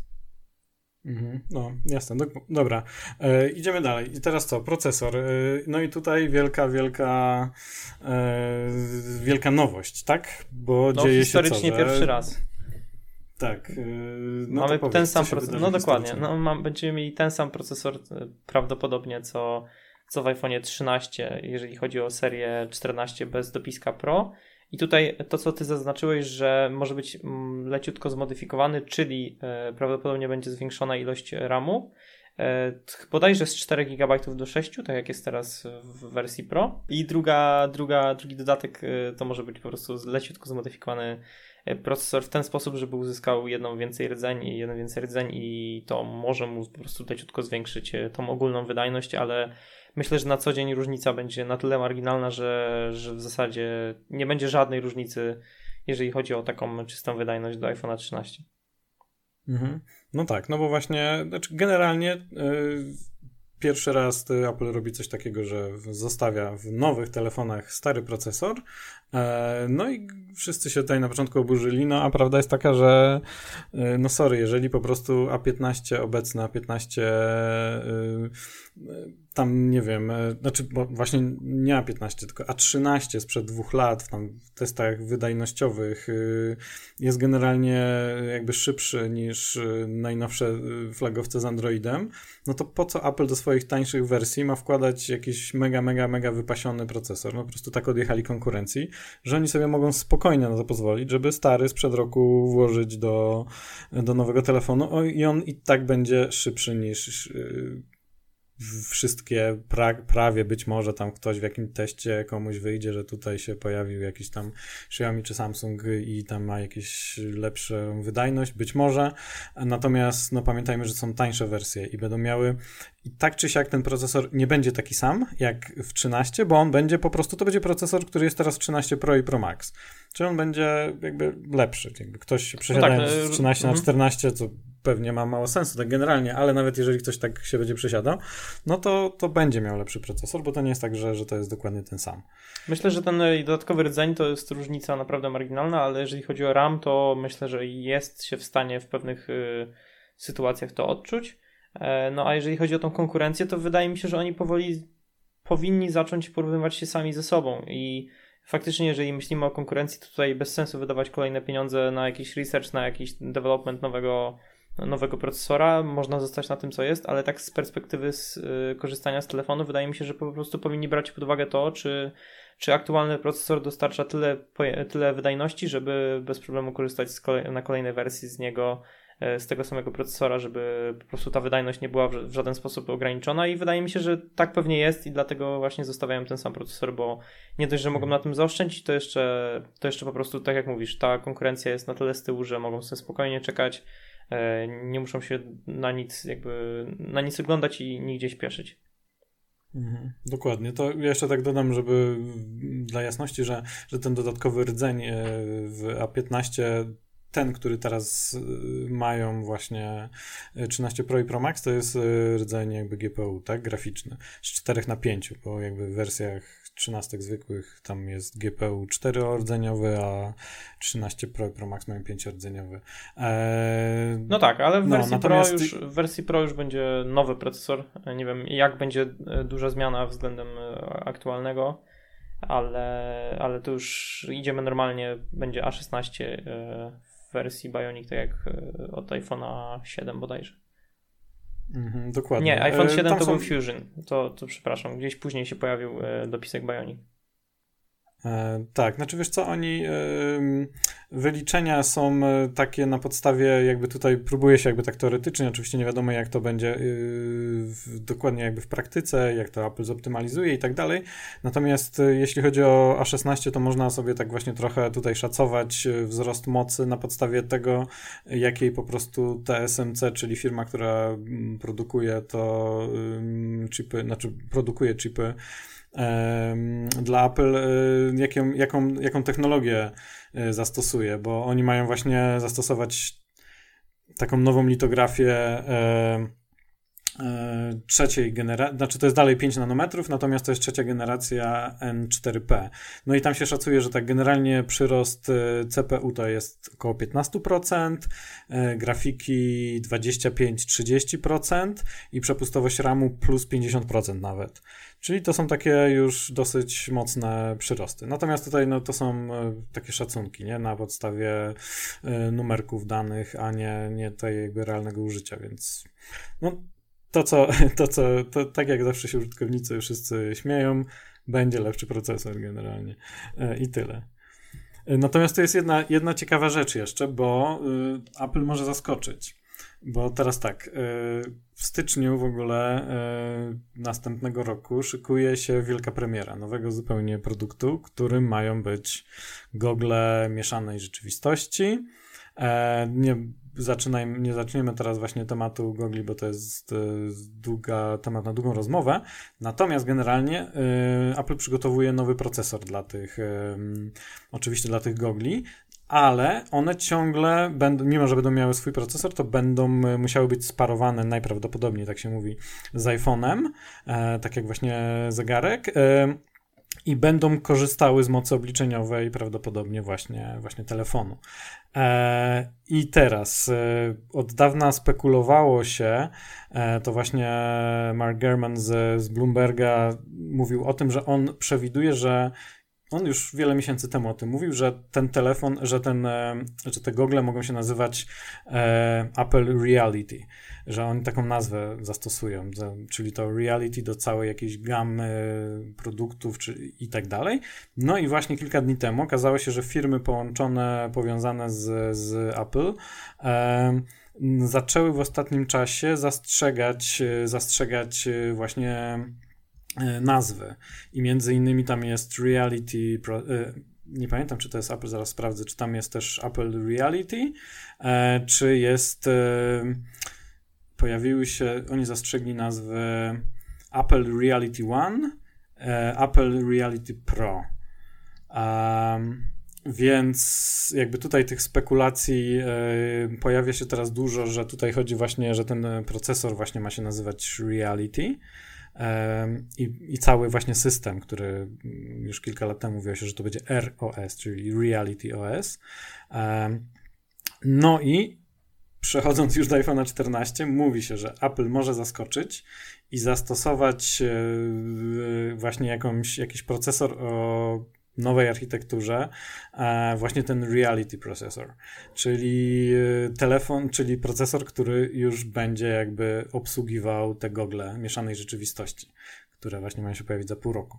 Czy to oznacza, że te gogle nie będą same w sobie miały jakiegokolwiek procesora? Znaczy będą miały, ale prawdopodobnie niewystarczający. To znaczy, no bo one tam mają mieć z przecieków wynika wyświetlacze 8K, 15 kamer, czy ileś tam właśnie kamer, no, chyba się pojawia taka informacja o nawet 15 kamerach, czy to będzie wymagało generalnie gigantycznej mocy obliczeniowej, no i przecieki na razie są takie, że będą połączone z iPhone'em. Więc tutaj takie spekulacje się pojawiły, tak tylko właśnie zaznaczam, może to być po prostu A16 Bionic, a może być właśnie, nie zdziwmy się jak Apple zaskoczy i w wersjach Pro będzie Reality procesor albo coś takiego. I tu jeszcze jedna ciekawa rzecz, że jakby jeżeli pojawią się gogle, to wtedy i ten procesor trafi tylko do wersji Pro, to gogle będą mogły być połączone tylko z iPhone'em wersji Pro. Więc jak masz telefon iPhone'a 14 zwykłego, powiedzmy, czy 14 Max, to nie za bardzo podłączysz do niego gogle. I wtedy musisz sobie kupić telefon nowy, droższy. No tak, no nowy procesor, nowy koprocesor, no to jest oczywiście oznaka, że zwykłe wersje tego nie będą mogły obsługiwać. No ale dobra, no. Zobaczymy, no ile tak nam to da. Będziesz miał, kupisz sobie gogle za 15 000, no to telefon za 4 000 niestety nie będzie z nimi kompatybilny, bo będzie musiał być w wersji Pro za 6 000. O ramie już mówiliśmy w iPhone 14, czyli w wersjach tańszych powiedzmy zostaje, znaczy właśnie tam rośnie z 4 giga do 6 i to jest ten RAM LPDDR4X, który teraz jest stosowany w wersjach Pro. No a wersje Pro, 14 Pro i 14 Pro Max zostaje ten sam RAM, znaczy taka sama ilość 6 giga, natomiast jest to nieco szybszy LPDDR5. Więc tutaj tak troszeczkę jakby dalej 6 giga, ale powiedzmy troszkę szybszego.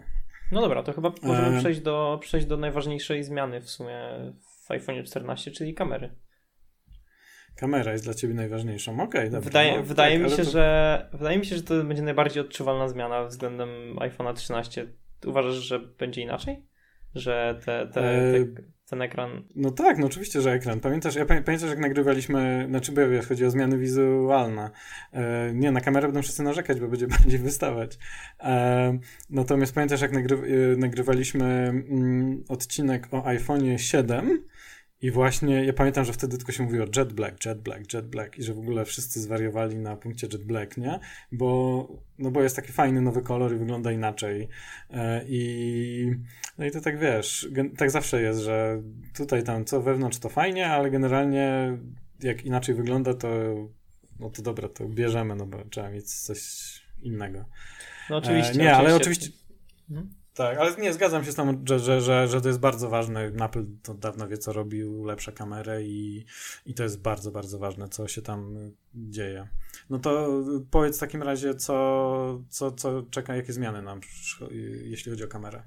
No właśnie, więc w sumie nie jestem w stanie stwierdzić, i też nie wiem, czy ty coś o tym wiesz, jeżeli chodzi o kamery w zwykłej wersji, czyli czy tylny aparat, czy tylne dwa aparaty, które są dostępne w wersji nie Pro, w ogóle ulegną jakiejkolwiek zmianie? Czy dostaniemy cokolwiek nowego? Czy może matryca się zwiększy? Czy zostanie dokładnie to samo, co do tej pory? Przecieków jakichś większych nie ma na ten temat, więc prawdopodobnie coś lepszego będzie, bo coś tam pewnie muszą pokazać, porównać, że tutaj trochę lepsze i tak dalej. Może tam jakieś właśnie tryby, które do tej pory były tylko w wersjach Pro, trafią właśnie też do tych tańszych wersji, tym bardziej, że dostają 2 GB RAM-u więcej, więc tutaj już mogą to obsługiwać, jakby to na żywo, tą obróbkę. Natomiast generalnie jakieś takie właśnie mniejsze zmiany i ewentualnie właśnie jakieś tam nowe tryby, czy filmowania, czy fotografowania, a poza tym to nie ma tutaj informacji o jakimś mocnych naprzynach kamery. Za to w wersjach Pro będzie się działo. Będzie się działo, dokładnie. Czyli ten słynny 48-megapikselowy aparat w zwykłym obiektywie, tym klasycznym, głównym, szerokokątnym, to jest taka ciekawa rzecz, bo tutaj widzę, że zanotowałeś, że piksele w nowym iPhone'ie będą większe, a z tego co ja wiem, one mogą być w głównym aparacie mniejsze. Właśnie z tego względu, że na podobnej wielkości matrycy upchamy tych pikseli dużo więcej. I to, jak Apple może sobie z tym poradzić, to po prostu będzie sztuczne łączenie oprogramowaniem kilku pikseli w jeden, ale finalnie to na tej głównej matrycy, tak. Z tego co słyszałem, piksele mają być mniejsze. Tak, zrobią dokładnie właśnie tak, jak mówisz. Znaczy tak prawdopodobnie. Okej, czyli większe piksele zobaczymy w innym obiektywie, czyli pewnie w ultra szerokokątnym, tak? Tak, no tam też ma być właśnie ulepszony ultra szerokokątny, który teraz tak wyraźnie odstaje od pozostałych. To widać, to każdy, kto właśnie robi sobie zdjęcia wykorzystując trzy obiektywy, to widzi to i teraz mają to mocno ulepszyć, znaczy on ma być po prostu jaśniejszy, z większymi pikselami, czyli większa ilość światła, lepsze zdjęcia w słabszych warunkach oświetleniowych. Tak. A zobacz w ogóle, jakie to jest ciekawe, że jak popularnym i ekscytującym ten obiektyw był na początku przy iPhone 11 Pro i wydawało się, że naprawdę jakby dobrze, że został wprowadzony, a teraz po kilku latach wciąż widać tą różnicę w jakości między nim a resztą obiektywów i jak beznadziejnie musiało to wyglądać kilka lat temu. Jakby i tak jaką różnicę już przyszliśmy, a teraz oni wciąż muszą go jakby ulepszać i wciąż jest to pole do tego ulepszania, bo chciałem po prostu o tym wspomnieć z tego względu, że nawet z iPhone'a 11 Pro na 12 Pro już była widoczna różnica w tej jakości ultra szerokokątnego, a tu wciąż jest jeszcze sporo do poprawy. No dokładnie. No to rzeczywiście, znaczy to było widać przy 11, kiedy to się pojawiło, że tam ta jakość pozostała wiele do życzenia, tak w jakimś słoneczku bo to też często jest właśnie, służy do tego, nie? Taki obiektyw, tak, żeby robić tutaj jakieś krajobrazy i tak dalej, taka fotografia krajobrazowa, łapiemy sobie gdzieś na wycieczce jakieś tam właśnie staramy się złapać jak najwięcej tutaj obrazu i to teraz jak jest słońce i fajne warunki oświetleniowe, to dawał radę, nie? Natomiast w domu no to była tragedia. W domu tak, też była tragedia jakieś, nawet tak. Tak, do jakiejś kreatywnej fotografii czy do fotografii osób to jest to problem. No i oczywiście chyba nie przeskoczymy wciąż tego jakie są proporcje, które dostajemy z tym obiektywem, czyli jeżeli przypadkiem przełączy nam się perspektywa z tego obiektywu 1x na tego pół, jeżeli nawet ustawimy go na 0,9, to różnica w jakości jest znaczna i jeszcze proporcje czasami gdzieś tam to wszystko się, można powiedzieć, brzydko krzaczy i to nie wygląda najlepiej, więc ten obiektyw faktycznie w słabych warunkach oświetleniowych aktualnie w tej formie jest troszkę gorzej wyglądający, troszkę to wygląda faktycznie słabiej. No ale już uciekając, myślę, od tego obiektywu możemy przejść do tego, że słyszałem o tym, że dzięki tej nowej rozdzielczości połączonej z aktualnym, bo pewnie będzie to dokładnie to samo fizyczne przybliżenie co teraz, uzyskamy finalnie może nawet 5-krotny zoom. Dzięki temu, że połączy się tą większą matrycę z większą ilością pikseli z tym zoomem 3-krotnym, który jest jakby fizycznie dostępny. Mhm. Więc nie wiem, czy o tym coś słyszałeś, ale ja byłbym bardzo z tego zadowolony, ponieważ brakuje mi tego zoomu i trochę zazdroszczę cały czas tego peryskopu, no ale to wiemy, że się pojawi prawdopodobnie za rok. Mm-hmm.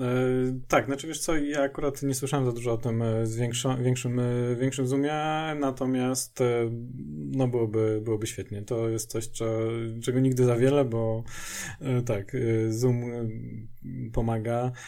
Ja korzystam właśnie z wszystkich obiektywów mocno, więc cieszę się zarówno z tego, że oni ulepszają ten ultra szerokokątny. Z zoomu też oczywiście się ucieszę. No ale przednia właśnie, to już wcześniej mówiliśmy, bardzo mocno ma być też przednia kamera ulepszona. Więc tak, jeżeli chodzi o tą kamerę, o której wspomniałeś, tą kamerę przednią, to faktycznie to, co ma się tutaj zmienić, to jest upgrade, jeżeli chodzi o jasność.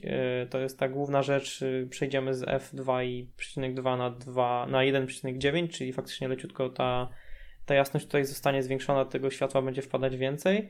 Natomiast ciekawą rzeczą jest też ten autofokus, czyli w końcu nie będziemy mieli tego stałego fokusu w jednym miejscu, takiego uniwersalnego fokusu, który łapie wszystko, a przejdziemy na autofokus, który będzie selektywnie wybierał to, co ma być ostre na ekranie, w obrazku tego zdjęcia, na tym zdjęciu, a co nie, co pewnie zwiększy widocznie jakość tych zdjęć, taką odczuwalną. Te twarze pewnie będą dużo ostrzejsze, natomiast myślę, że to może spowodować pewne problemy. Jeszcze zobaczymy, jaka będzie jakość tego autofokusu, no ale to przy rozpoznawaniu twarzy, przy jakimś takim właśnie oprogramowaniu, które będzie to wspomagać, wydaje mi się, że powinno to działać fajnie i myślę, że finalnie efekt będzie znacznie mocniej odczuwalny, niż nam się może wydawać. No i właśnie Ming-Chi Kuo nazywa ten update kamer, mówi, że to będzie największy kamer właśnie od lat, albo nawet w historii iPhone'a, także rzeczywiście kamery mogą być tutaj mocno ulepszone. No zwłaszcza oczywiście w wersji Pro. No do tego już się przyzwyczailiśmy. Lecimy dalej szybko kolejnymi rzeczami. Jeśli chodzi o baterię, z baterią będzie prawdopodobnie takie jak zawsze, tam już gdzieś nawet wyciekały jakiejś tam pojemności baterii, też nie wiemy, na ile to jest jakby wiarygodne. Natomiast no pewnie tutaj jakiegoś przełomu nie będzie, będzie tak jak zawsze mniej więcej taki sam czas. Nie mówi się teraz o tym, żeby Apple właśnie jakoś mocno zwiększyło czas pracy na baterii. Pojawiły się takie informacje, że może być nieco szybsze ładowanie, bo mają podobno według niektórych przecieków wprowadzić na rynek ładowarkę 30-watową. Teraz obecnie jakby rekomendują do iPhone'ów i iPadów tą 20-watową swoją. No i tutaj jakby już tutaj z większą mocą prawdopodobnie być może będzie się dało ładować iPhone'y. Ja nie chcę wchodzić teraz chyba w szczegóły, bo jakby według testu tak, bo chodzi tam o to, że tak naprawdę mogą chwilowo ładować się większą mocą. Tak, 27 watów, a generalnie trzymają 22, właśnie mocniejszą ładowarką. Nie byłem w stanie znaleźć wiarygodnych informacji na temat jakby tego, jaką mocą ładowanie wspiera port Lightning generalnie, bo pojawiają się takie jakby przypuszczenia, że 27 watów to jest właśnie generalna moc, na którą pozwala właśnie Lightning. Nie wiem, jak bardzo. Może ktoś, kto się bardzo, bardzo mocno akurat zna na takich rzeczach, to nas tutaj poprawi. Natomiast jeżeli się będzie ładowało szybciej, to nieco szybciej. Ta ładowarka być może się pojawi, bo o tym też mówi Ming-Chi Kuo, że oni pracują nad tą w tej nowej technologii GAN, tak, czy GAN, czyli po prostu... Tak, dokładnie, która pozwala na stworzenie mniejszych ładowarek, tak samo mocnych albo... No przydałoby się, bo one jeszcze są ogromne. Tak. No Apple już właśnie tą pierwszą w tej nowej technologii wprowadziło, tak, do MacBooka. Do MacBooków Pro 16. Sprzedaje, tak, do MacBooka Pro 16. Ona ma 140... Ile pamiętam? 100... Ile to jest watowa? Może 120, może 140, to coś w tych okolicach. Natomiast powiem Ci, że właśnie a propos tego, że zasilacz do MacBooka Air M2 jest właśnie generalnie, to tak na minus do tego modelu, jest mega duży. Czy ja zamówiłem tą wersję, bo tam masz do wyboru albo 30-watowy, albo właśnie 30-watowy z dwoma portami USB-C, albo 67-watowy. Ja zamówiłem ten 67 i jest spory jest, nie, jak raczej będę podładowywał, jakby nie będę chciał, będę gdzieś wyjeżdżał na weekend, to raczej będę podładowywał telefon i nie brał zasilacza, bo no albo właśnie wezmę sobie jakąś taką małą ładowarkę, nie wiem, 30-watową, nie, no bo to... No dokładnie, na podróż mniejsza ładowarka, dokładnie tak, to jest różnica, że jak się mocno ciśnie komputer, to wtedy ta 67 może się przydać, ale tak szczerze mówiąc przy tej ilości watów, które pobierała MacBook Air, to myślę, że nawet 30-watowa dla wielu osób jest wystarczająca. Mi tylko przykro, że nie ma 67-watowej z dwoma portami, no bo to miałoby wtedy sens, no bo kiedy mamy 30-watową i ona rozdziela ten prąd na dwa urządzenia i ładowalibyśmy sobie telefon i z jednego portu, z drugiego Maca, no to mamy już tak naprawdę 15 watów na Maca, co nie jest dużą wartością i może się okazać, że w skrajnych przypadkach będziemy stali z baterią w miejscu, nie będziemy jej ładować, więc... Nie wiem, dziwię się, że nie ma 67-watowej ładowarki z dwoma portami. To miałoby chyba najwięcej sensu. No tak, znaczy ja właśnie nie szukałem, tak jakby od razu nawet się nie zastanawiałem nad tą też 30 z dwoma portami, no bo mam już w domu tyle ładowarek, tyle szybkich, jakieś właśnie 65, znaczy właśnie nie od Apple, tak, ale mamy jakichś innych firm z 4 portami, z 2, 3, no rzeczywiście Apple miał rację, że ludzie tego w domach mają mnóstwo. I jakby przestali to sprzedawać tak z iPhone'ami. Ja już mam tyle tych ładowarek i tyle tych portów, że naprawdę jakby nie potrzebuję już więcej, a mi się właśnie zdecydowanie bardziej wolałbym jakiś taki jeden mniejszy ewentualnie, że jak nie biorę, że mogę sobie właśnie, chcę mieć tylko tutaj do Maca jakiś szybszy prądzik, no to tutaj nie muszę brać jakiegoś takiego kloca w podróż, więc jakaś taka mała szybka byłaby fajna. No teraz na tę chwilę zrobili pewnie to, co są w stanie, nie? Czyli tak. Ja myślę, że oni to zrobili z takiego punktu, że jak mieliśmy poprzedniego MacBooka Air, to ludzie mogli narzekać, no szczególnie w przypadku na przykład MacBook Pro, że tych portów są tylko 2. Są tylko 2 porty i w poprzednim MacBooku Air mieliśmy USB-C i USB-C, w formie, Thunderbolty w formie USB-C, czyli tak naprawdę w momencie ładowania komputera mieliśmy tylko jeden wolny port. Teraz, kiedy ładujemy komputer MagSafe'em, zostają nam dwa wolne porty plus ten port z zasilacza, który możemy uzyskać, jeżeli mamy zasilacz 30W z dwoma portami, więc tak naprawdę zamiast dwóch portów robią nam się cztery finalnie, więc to jest duży upgrade i to jest rzecz, o której pewnie oni pomyśleli właśnie w kontekście takim czysto utylitarnym, kiedy korzystamy z komputera gdzieś na zewnątrz i potrzebujemy dołączyć jakieś jedno akcesorium, tutaj ładujemy komputer, tutaj ładujemy iPhone'a, więc myślę, że bardzo fajny pomysł z tą ładowarką, ale po prostu szkoda, że to może... No, nie będę też tutaj estymował, że tracimy prąd czy nie tracimy, to były tylko moje jakieś obawy, ale wydaje mi się, że nawet jeżeli to jest 130 W, to jest to fajna rzecz i cieszę się, że to wprowadzili, bo ludzie mogli sobie nawet nie zdawać sprawy, że są ładowarki właśnie z kilkoma portami, a tak to wielu osobom to na pewno, dla wielu osób będzie to wygodne. No tak, portów tutaj do ładowania nigdy za wiele, bo mamy tyle urządzeń, ładujemy coraz więcej rzeczy, szczególnie w podróży się przydadzą. No, dokładnie.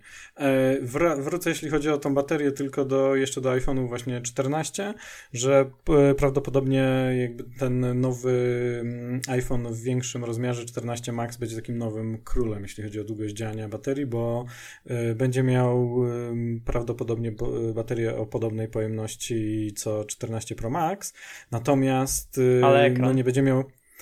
No tak, no i ekran, no tak, znaczy inny ekran właśnie mniej wymagający, no i dużo mniej funkcji, inna kamera, inne możliwości kamery, inny ekran i tak dalej i będzie pobierał zdecydowanie mniej energii, więc no będzie jakimś takim królem, myślę, jeśli chodzi o długość pracy na baterii. Okej. Myślałem, że mówisz o wersji Pro, dlatego wspomniałem o ekranie, ale faktycznie... Nie, ja mówię właśnie o tym 14 Maxie, nie? Który właśnie będzie miał 60 tak, no to na pewno będzie hercowy i nie będzie miał, tych wszystkich funkcji Pro, które też tutaj sobie konsumują energię, więc to będzie naprawdę fajne. No i to dla ludzi, którzy chcą mieć duży ekran, baterię, która długo trzyma i jeszcze nie wydać na to 7000, tylko nie wiem, 4... coś, zaraz przejdziemy jeszcze do cen. I pół. Bo tyle będzie kosztowało, tak, 4,5 chyba co najmniej, no to będą sobie mogli takiego kupić. Idąc dalej, jeśli chodzi o pamięć, tutaj się pojawia wiele jakichś tam spekulacji, że mogą przeskoczyć na minimum na podstawę 256 w Pro, ale to raczej tak się nie stanie. Były też informacje o tym, że mogą wprowadzić 2 terabajty. Raczej też nie z ostatnich... pamięć. Mhm. Tak, jak na maksymalną. Chyba nie, nigdy nie wiadomo, ale raczej wydaje się tak z ostatnich przecieków, że zostanie tak jak jest, czyli 128. No tak, bo teraz mamy tak dalej. Drugi rok, w którym jest taki wariant 128 jako ta podstawowa wersja, tak? Bo w iPhone'ie 12 Pro pamiętam, że ta podstawa to było już 128, ale chyba w 11 to zaczynało się od 64. Tak, dokładnie. Okej, czyli będziemy mieli 3 lata. Mhm. Tak, no aczkolwiek nie zdziwmy się, jeżeli podniosą w Pro, być może też, żeby uzasadnić trochę cenę właśnie 256 w podstawie, no ale raczej, ja bym się raczej spodziewał 128 dalej. No ja myślę, że też to tak zostanie. No ale mamy następny temat, czyli łączność satelitarną. To o tym dużo się mówiło w ostatnich dniach. Czyli ten modem, który będzie pozwalać na... No właśnie, czy to będzie zawsze, czy to będzie tylko w alarmowych sytuacjach? Jak to wygląda z tych przecieków? Pojawiły się już takie przecieki właśnie rok temu, tak, że 13 to miały mieć właśnie przez ten, że tutaj, bo Ming-Chi Kuo twierdził, że oni mogą zastosować i w zasadzie ja nie wiem, czy to zostało rozstrzygnięte, czy ten modem, który zastosowali w 13 teoretycznie wspiera łączność satelitarną, czy nie, ale zostawmy to teraz. W każdym razie, no teraz ta łączność satelitarna z dużym prawdopodobieństwem będzie. Tutaj pojawił się przeciek od takiego specjalisty właśnie całego tego rynku komunikacji satelitarnej, że ten ruch właśnie Ilona Muska z T-Mobile, kiedy oni ogłosili właśnie w Stanach te wsparcie dla łączności satelitarnej, tam właśnie w specjalnych jakby taryfach zrobili to z T-Mobilem, że to jest taki ruch wyprzedzający, dlatego, że właśnie Apple na konferencji 7 września ma właśnie ogłosić we współpracy z firmą Global Star ma właśnie ogłosić tą łączność, możliwość łączności satelitarnej. No i to ma działać, ma być tak, na początku ma być darmowe i działać, tylko pozwalać na wiadomości tekstowe. I to wydaje, tego nie jestem pewien, bo to nie było jasne, ale być może to chodzi o to, że to są wiadomości tekstowe tylko z telefonu, który ma możliwość łączności satelitarnej, na drugi taki sam telefon, czyli powiedzmy między iPhone'em 14 czy 14 Pro na drugą 14. Nie wiem, czy to będzie... No czekaj, to chyba by miało sens, prawda? Że...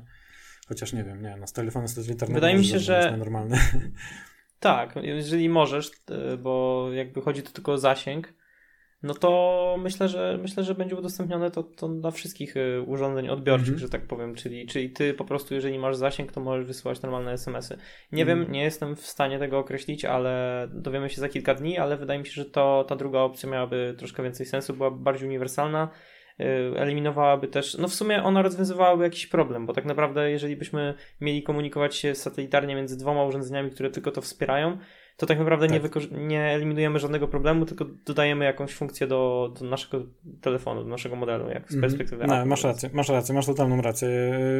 Tak właśnie wydaje mi się, że ten ekspert tak to jakoś opisał, że wyglądało że na pierwszy rzut oka, że właśnie, że tylko pomiędzy dwoma urządzeniami, które to wspierają, ale chyba raczej nie, bo to nie miałoby sensu. Tym bardziej właśnie, że jakby wspomniałeś o tej funkcji alarmowej, no że właśnie z wcześniejszych informacji Bloomberga wynikało, że przynajmniej na początku ma być ta komunikacja satelitarna używana tylko do sytuacji alarmowych, czyli właśnie jakiś, nie wiem, wypadek, tak, samolotu, jeżeli ktoś przeżyje, tak, albo właśnie tutaj samochodowy, zwłaszcza gdzie nie ma zasięgu, wysyłamy taką wiadomość, w zasadzie takie właśnie, takie SOS, tak, jakby tutaj nasz iPhone już mają tą funkcję tego SOS, no i tutaj miała być jakaś kolejna, czyli z wykorzystaniem łączności satelitarnej w miejscu, gdzie nie masz właśnie łączności komórkowej, żebyś też mógł wezwać jakąś pomoc. Natomiast, no ten ekspert, który o tym właśnie powiedział, że Apple ma to ogłosić z tym z Global Star, nie wspominał nic o sytuacjach alarmowych, więc możliwe, że będzie to działało po prostu zawsze. Zobaczymy. Tego nie wiemy. To może być po prostu jedna z takich ciekawszych i przełomowych funkcji. Jak do tego dojdzie potem jeszcze głos i tak dalej, no to na pewno będzie bardzo, bardzo ważna funkcja iPhone'ów czy Pomyślałem sobie w kontekście tych alarmowych sytuacji, jakichś takich wyjątkowych, to może być naprawdę fajne, bo wyobraźmy sobie, że lecimy samolotem, faktycznie coś temu samolotowi się dzieje, no to pewnie instrumenty, przyrządy pokładowe to potrafią ogarnąć, tam jest ta łączność, nawet po takim wypadku jest jakaś informacja dostępna dla kontroli i w przypadku jakiejś łodzi na oceanie myślę, że dokładnie tak samo, to wszystko jest pewnie tam rozwiązane, ale powiedzmy, że jedziemy samochodem, to już w tych samochodach są karty SIM, ale jeżeli one nie mają zasięgu, no to co wtedy? Wydaje mi się, że jeżeli uzyskamy telefony globalnie dostępne, gdzie każdy z nas będzie mógł mieć w sumie telefon z łącznością satelitarną dostępną w każdym momencie i taka sytuacja jakaś losowa by się zdarzyła, no to może potencjalnie uratować życie, tak jak Apple często, nie wiem czy się chwali, ale na pewno przyczynia się do tego, że te życia są ratowane w kontekście czujników w Apple Watchu. Tak wydaje mi się to kolejną rzeczą, którą mogliby się właśnie potencjalnie chwalić, albo w przypadku której mogliby mieć duży wpływ na to, żeby ludzie po prostu byli w stanie się czasami uratować z takich sytuacji, więc tak może trochę wybiegam i może za dużo sobie wyobrażam, ale tak myślę, że fajnie, naprawdę fajnie byłoby, gdyby to weszło i już w tym roku, jak najszybciej w sumie. Znaczy nie, myślę, że totalnie masz rację i jeżeli to wprowadzą, to na pewno tak będą o tym mówić, nie? Że to jest jakby funkcja ratująca życie, że to nie jest taka zabawka, słuchajcie, mamy funkcję łączności satelitarnej, więc możesz sobie stać w centrum Nowego Jorku, wyłączyć sobie tutaj łączność z siecią komórkową, tak? I po prostu porozumiewać i wysyłać do kogoś wiadomości tekstowe, bo to jest fajna zabawa, tylko właśnie będą to tak przedstawiać, tak jak mówisz, nie? Że to jest jakby funkcja ratująca życie i no i też tak tak pewnie będzie używana. My też musimy pomyśleć o tym, jakby jak myślą, jakie mają doświadczenie w Stanach Zjednoczonych, czy w wielu innych krajach też, no ale dobra, Apple jest amerykańską firmą. I wszystko testowane w Kalifornii. Tak jak baterie w iPhone 6S. Tak, jak to już słynne właśnie baterie, które wszystko w Kalifornii fajnie działało, ale w zimnych krajach to już nie za bardzo. Natomiast tak samo jest tam, olbrzymie przestrzenie bez zasięgu. Każdy, kto chyba był w Stanach, to wie i się z tym spotkał.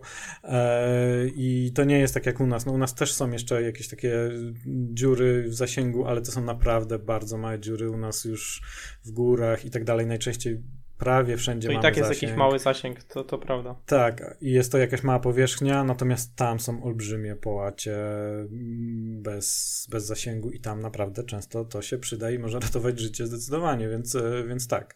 Oni też myślą, Amerykanie myślą o tym troszkę inaczej. Tym bardziej, dobra, jeżeli nie będziesz miał gniazda SIM w nowym iPhone'ie, to jak ty będziesz tam w ogóle mógł z niego korzystać? To chyba tylko łączność satelitarna. Mam na myśli tę plotkę, którą tutaj zaznaczyłeś, że może nie być gniazda SIM. Ja nie wiem, skąd ty to wyczesnąłeś, ale powiedz coś więcej. No tak, wiesz, tak jak to często nasi czytelnicy mówią, tak wyssane z palca, tak sobie myślałem, dokładnie. Po co ten SIM? No nie, wiesz co, mówi się o tym, że właśnie Apple chce przejść na właśnie takie eSIM only, czyli właśnie na tego eSIM-a, żeby, wiesz, korzystać tylko z eSIM-a, no to im tam, wiesz, pewnie pozwoli zaoszczędzić miejsce i tak dalej i co mogą wykorzystać jakoś inaczej. Natomiast mówiłeś o tym, że... Czy każdy operator to wspiera? No właśnie, to jest jakby pytanie, nie? Czyli właśnie, że mówiłeś o tym, że być może zrobią to teraz, w tym roku, być może za rok, natomiast też właśnie nie na wszystkich rynkach, tylko na tych, których po prostu wszyscy operatorzy, którzy tam oficjalnie współpracują z Apple, wspierają eSIM, nie? Ale jest ciekawa jedna rzecz, że właśnie u nas Play jako ostatni z dużych telekomów, operatorów wprowadził wsparcie eSIM-u tydzień temu, tak? 22, ile pamiętam. Więc... No z tego sobie niedawno. Mhm. No tak, no to kilka dni temu. I ja się, wiesz, zacząłem zastanawiać, czy to nie jest przypadkiem dlatego, że, no bo był jakby ostatnim współpracującym, tak, z Apple, naszym tutaj telekomem dużym, no bo wszędzie już mamy eSIM-y, który nie ma eSIM-a. I czy to, że wprowadza na w zasadzie kilkanaście dni przed konferencją Apple i przed iPhone'em 14, nie jest spowodowany tym, że Apple tutaj może cisnął, że chciałby na naszym rynku też już przejść tylko na sprzedawać telefony. No dobra, ale eSIM-y. To oznaczałoby, że w tym roku mamy jakiś taki moment przejściowy, gdzie są tworzone inne konfiguracje, że tak powiem, samego urządzenia, czyli mamy telefon z tacką SIM na różne rynki, a inna wersja bez tacki SIM na konkretne rynki, te o których wspomniałeś.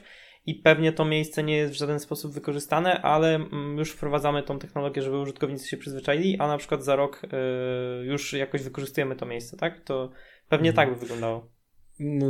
No tak, to brzmi tak właśnie tak jakby średnio, nie, że mamy tutaj dwa telefony, które jakby różnią się tutaj jakby wewnątrz rozkładem wszystkich komponentów. Można sobie żartować, że tam, wiesz, że tam będziesz miał kilka dodatkowych, wiesz, upchają tam troszkę, wiesz, baterii jakby i troszkę prądu. No natomiast nie wiem, jakby tutaj też nie chcę za bardzo spekulować. Pojawiają się takie informacje, jest możliwe, że właśnie pewnie, no jakby Apple chce, wiesz, wyrzucać wszystko, wszystkie porty, gniazda i tak dalej, zależy im na miejscu w środku. eSIM pewnie właśnie wprowadzą, eSIM only, ale jak to będzie wyglądało, to nie wiem. Ja spodziewałem się, że raczej w przyszłym roku, natomiast zastanowił mnie tylko ten ruch Playa, nie? Że w zasadzie teraz, ale to może być przypadek oczywiście. To może być przypadek i może normalnie mieć zwykłe... Myślę, że jesteśmy tak małym rynkiem, że akurat u nas to nie ma żadnego znaczenia. No, może, ale tutaj nie wiem, czy pamiętasz, stajemy się coraz ważniejszym rynkiem. Jest taki... Taka jedna wiadomość sprzed... kilku miesięcy już chyba, tak? Że właśnie Apple zaczęło oficjalnie szukać rzecznika prasowego, tak? PR menadżera na rynek polski, więc to jest taki dosyć, był duży news, bo to oznacza, że no coś się będzie działo, tak? Będzie właśnie rzecznik prasowy, będzie ktoś, do kogo można się odezwać, będzie ktoś, kogo można się zapytać, no i, znaczy to tak dla nas, dla mediów, no, natomiast no to też oznacza, że już jest jakaś taka zmiana, inaczej trochę traktujemy nasz rynek, tak? Czyli trochę poważniej. No ale mieliśmy też... No szczególnie nawet... Jakby od... Tak? Ja chciałem powiedzieć, że nawet sam Tim Cook wspominał z 2-3 lata temu o naszym kraju przy wynikach finansowych, tak? Tak, dokładnie. Dwa razy o tym wspominali, że właśnie tutaj w Polsce się sprzedaje teraz lepiej, o jakichś rekordach tam w Polsce, także no, jest jakaś zmiana. Dobra, dajemy jeszcze o iPhone'ie 14, wiesz co, żeby już powoli kończymy, ale... kończyć. Może jeszcze przejdźmy tylko do ceny, bo to, że tu jeszcze na naszej liście mamy port Lightning, to zostaje... Ale to jest Lightning bardzo ważne, ja chciałem do tego nawiązać. Dawaj. To jest bardzo szybka sprawa, ale nie wspomnieliśmy o nagrywaniu 8K w przypadku aparatu. A tutaj Lightning może być czymś, co będzie to tak naprawdę blokować, bo zauważ, że jeżeli mamy pliki 8K, to one mogą być naprawdę ciężkie i teraz uploadować to wszystko gdzieś na jakąś chmurę albo wysyłać airdropem może być ciężko i tak naprawdę naturalnie użytkownicy, tacy szczególnie osoby, które chcą nagrywać powiedzmy półprofesjonalnie, jakoś wykorzystywać tego iPhone'a do jakichś amatorskich, półamatorskich filmów, to mogą się skusić na to, żeby zgrywać to kablem po prostu na urządzenie, na którym będą to obrabiać. No i teraz Lightning nam dostarcza prędkość USB 2.0, co powoduje, że te filmy naprawdę długo mogą się zgrywać i też wydaje mi się, że ta plotka o 8K może nie być do końca prawdziwa właśnie ze względu na to, że będzie ciężko to po prostu gdzieś zgrać. Ale nie wiem, szkoda mi tego, że cały czas Lightning pozostanie, bo już teraz chciałbym mieć telefon z USB-C i chciałbym to wszystkie urządzenia ładować tym samym kablem. Wkurzało mnie to już od kilku lat. Już jak ostatnio gadaliśmy 4,5 roku temu, to może nie, ale już od 2-3 lat jestem za tym, żeby USB-C po prostu było wszędzie. No tak, no będziemy to mieli właśnie pewnie za rok. Takie są te przecieki, natomiast masz rację z tym 8K. Mówi się o tym 8K, że właśnie nowa kamera w wersjach Pro będzie na to pozwalała.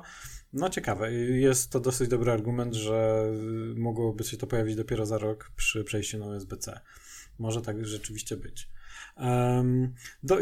Ja myślę, że powinniśmy kończyć iPhone'a 14, bo w zasadzie prawie wszystkim porozmawialiśmy, natomiast jeszcze zostaje cena.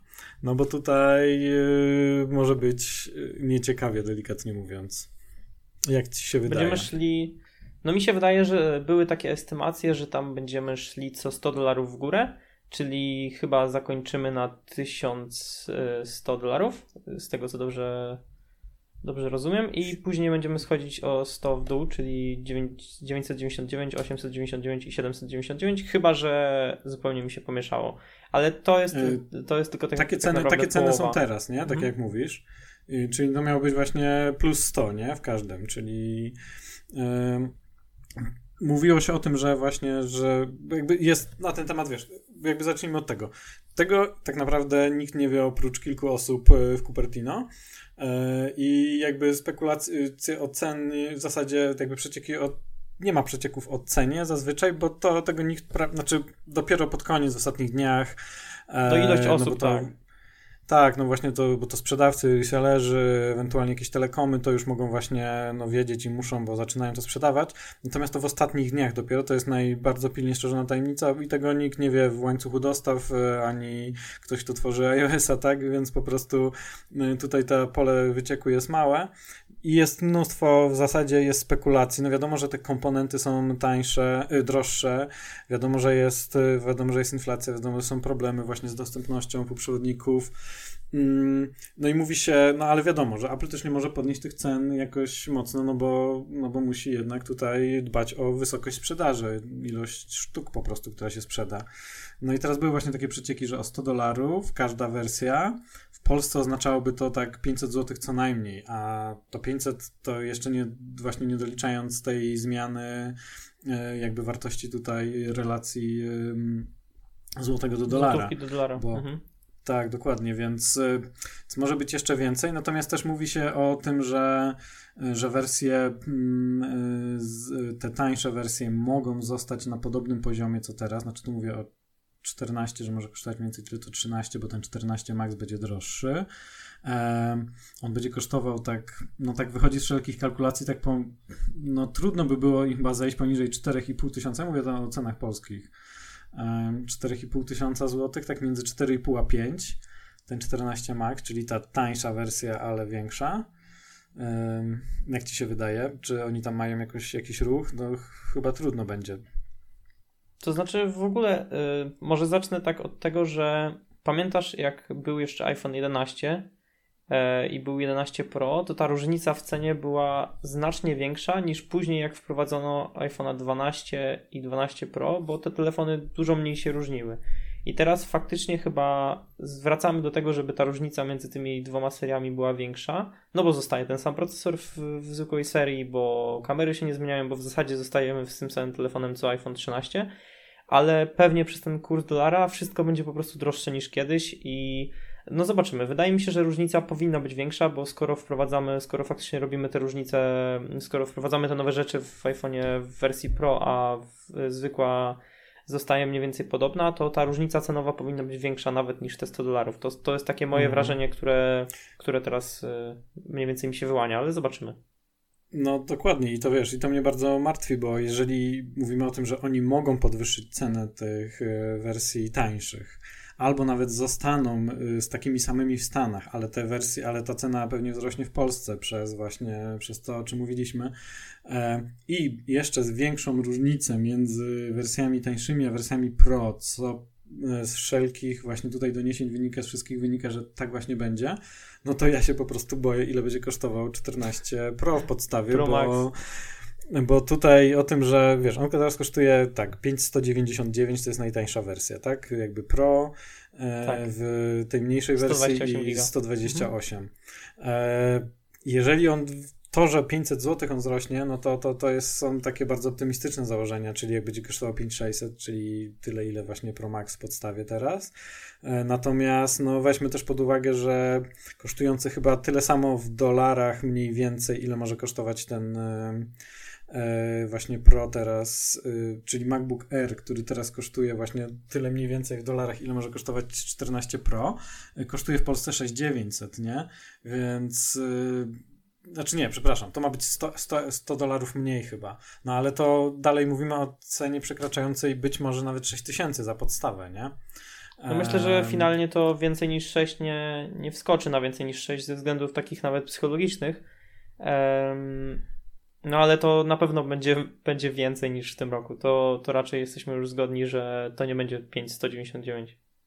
No nie, ja myślę, że jakby coraz bardziej prawdopodobne wydaje się, że oni będą się starać właśnie nie przekroczyć psychologicznej granicy 6000 i nie wiem, czy na przykład podstawa równie dobrze może kosztować 5999, czyli za tyle trzeba by było dać czyli 6 za Pro.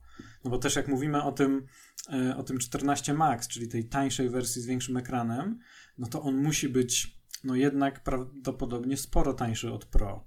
I jeżeli on będzie kosztował 4,5-5, a trudno, żeby tak zeszli poniżej, no to że to Pro tego tysiala pewnie droższy będzie musiał być około tysiala, nie? No na logikę tak. Z drugiej strony oni zawsze robili taki trik, żeby doposażając lekko jedną wersję przychodzić bardzo blisko do ceny kolejnej wersji, żebyś może skusił się na upgrade.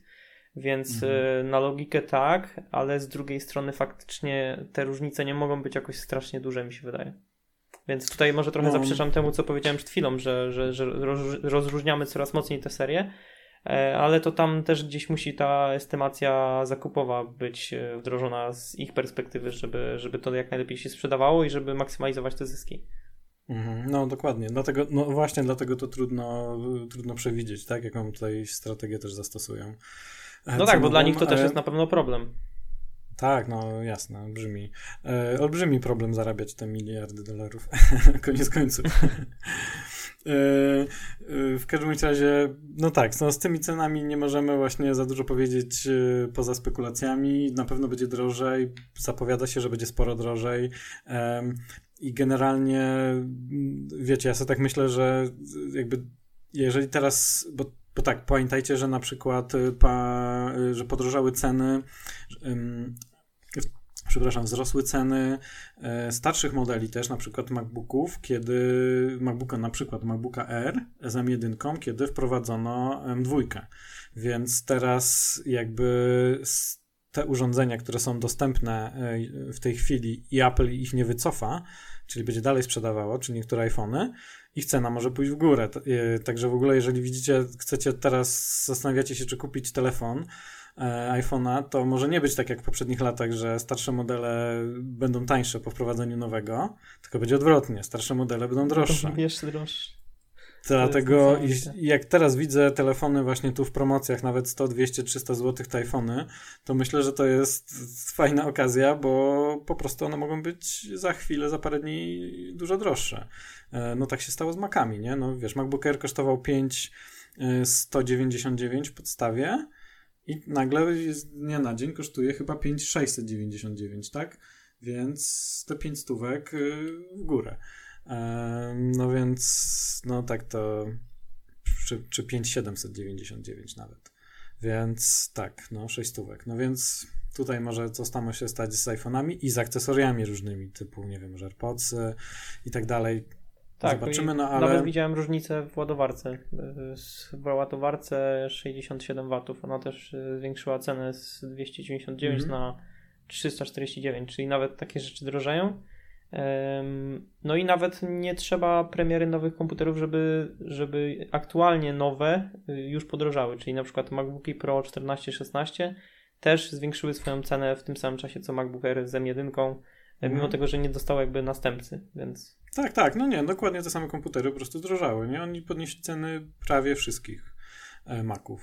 I właśnie zatrzymali się na Macach, no ale to tutaj nie ma wątpliwości co do tego, że jesienią to samo spotka iPhony, iPady, Watcha i tak dalej, nie? I akcesoria. Więc jeżeli bardzo chcecie kupić coś, no to możecie się zastanowić, czy nie kupić teraz, bo jesienią może być po prostu drożej. Dobra, wiesz co? Bo tak, rozmawiamy już, no już się zrobiło blisko 2 godziny. No ale tego Watcha jeszcze musimy zrobić, nie? Tak myślę, jeżeli ktoś z nami jeszcze wytrzyma chwilę. Robimy przegląd, dokładnie, jeżeli robimy przegląd przed konferencją ze wszystkimi informacjami, to wydaje mi się, że Watch jest koniecznością. No to będzie to chyba najdłuższy odcinek Thing Apple Podcast, niespodziewanie. Pierwszy po długiej przerwie i najdłuższy. Ja sam, szczerze mówiąc, dobrze, trzeba jakoś zacząć i nadrobić. No tak. Ja sam nie lubię słuchać bardzo długich podcastów, więc pewnie nie wysłuchałbym odcinka Thing Apple Podcast, który trwa. To nie jest dobra reklama. To nie jest dobra reklama, ale zauważ, że mówię to już przy 2 godzinie, więc ci, którzy mieli odpaść właśnie po pierwszej, to już odpadli. Ja tak, dla mnie godzina to jest maks na podcast, więc tutaj już ostro na moje standardy przesadzamy, no ale to trudno podsumować wszystko, bo tego jest bardzo dużo, szybciej. No ale dobra, to żeby właśnie nie przedłużać. Ja bym powiedział szybko o 2, bo tak, spodziewamy się 3 Apple Watchy.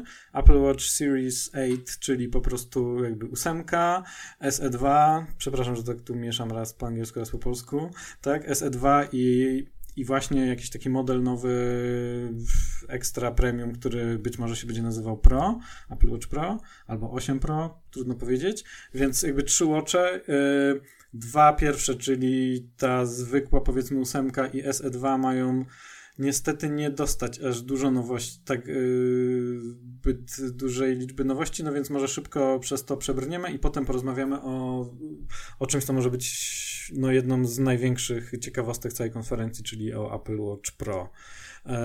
Co tam nowego w 8 ma być? No w zasadzie ten sam design, ten sam procesor, no bo będziemy mieli S8, który będzie tym samym co S7, co w zasadzie jest tym samym co S6, więc dokładnie. Tutaj zero zmian, jeżeli chodzi o wydajność.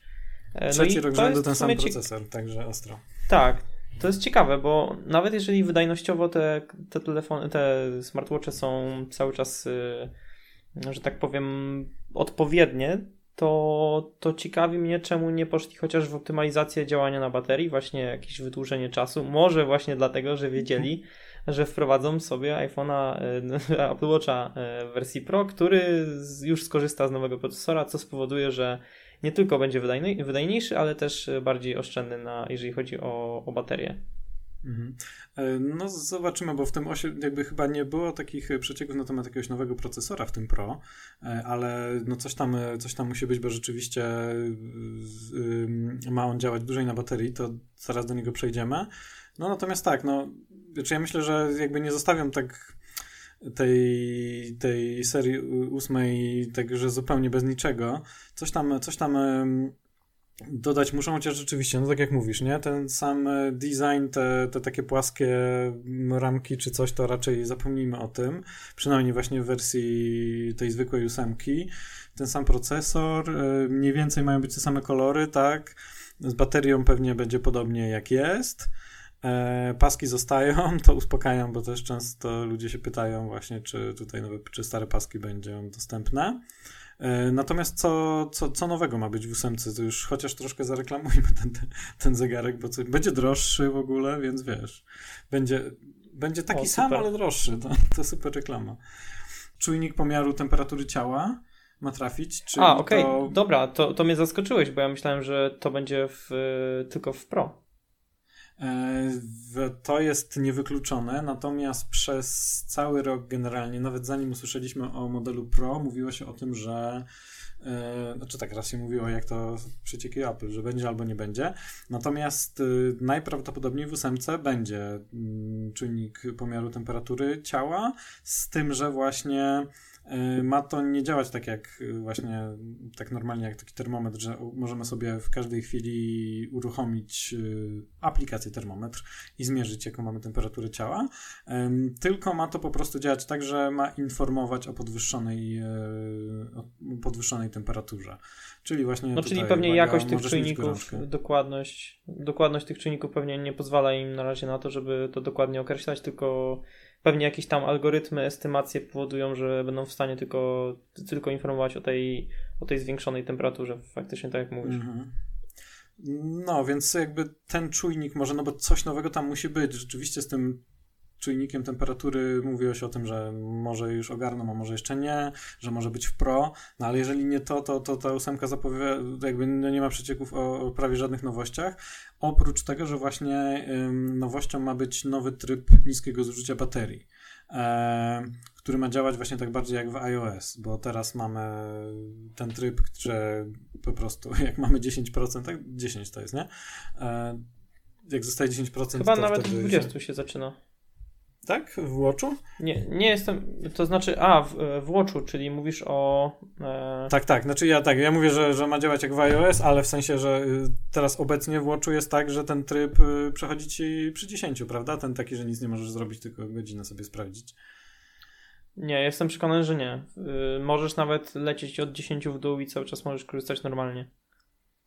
Tylko... No jestem o tym przekonany... Okej, a kiedy się pojawia ten, że już nic nie możesz tam zrobić? Że tylko wydaje mi się, że oczywiście możesz to włączyć sobie samemu, ale wydaje mi się, że jeżeli schodzi do zera, to już przy tam, nie wiem, 2 czy 1% w dół, no nie miałem tego szansy za bardzo testować, bo nigdy nie udało mi się zjechać aż tak nisko, ale wydaje mi się, że wtedy, kiedy już dojedzie tak mega, mega nisko do tych ostatnich procentów baterii, to po prostu przejdzie w ten tryb. Tak no mi się wydaje, ale nie jestem pewien. I teraz wychodzi nasza niekompetencja, ale ja pamiętam, to pewnie nam właśnie tutaj nasi słuchacze już zaraz doniosą, jak to jest i wiedzą lepiej od nas, no ale my też nie wiemy wszystkiego, przecież. W każdym razie ja pamiętam, że przynajmniej jak się pojawił Watch już wiele lat temu, to tak to działało, że przy 10% pojawiało właśnie to, że słuchaj, podładuj, a teraz to możesz tylko zobaczyć godzinę. Być może to można zmienić, nigdy tego nie zmieniałem, właśnie może to możesz pozostać że działa normalnie, tylko że ci szybciej to spadnie i się wyłączy. No, ale to zostawmy. W każdym razie Tak, no w każdym razie w Watchu ma być teraz taki tryb, jak właśnie mniej więcej w iOSie, czy możesz sobie go włączyć w każdej chwili i on ci będzie ograniczał pracę właśnie tutaj, jakąś wydajność, pracę niektórych aplikacji, funkcji systemowych wyłączał, tak żeby jak najwięcej oszczędzać energię. No i wtedy rzeczywiście można uzyskać dłuższy czas pracy, bo to jest zdecydowanie jakby wszystkie komentarze, po każdym artykule na temat Watcha są takie, czy będzie dłużej działająca bateria. To w ogóle to jest coś, co... Myślałem, że kiedy Polska Siri. Nie, co ty, to już zapomnieli wszyscy, to już temat w ogóle zapomniany. Natomiast ten bateria w Watchu to jest już... że musi być taka na tydzień, jak w Garminach i tak dalej. W każdym razie no na pewno nie będzie na tydzień i na pewno nie będzie na dłużej niż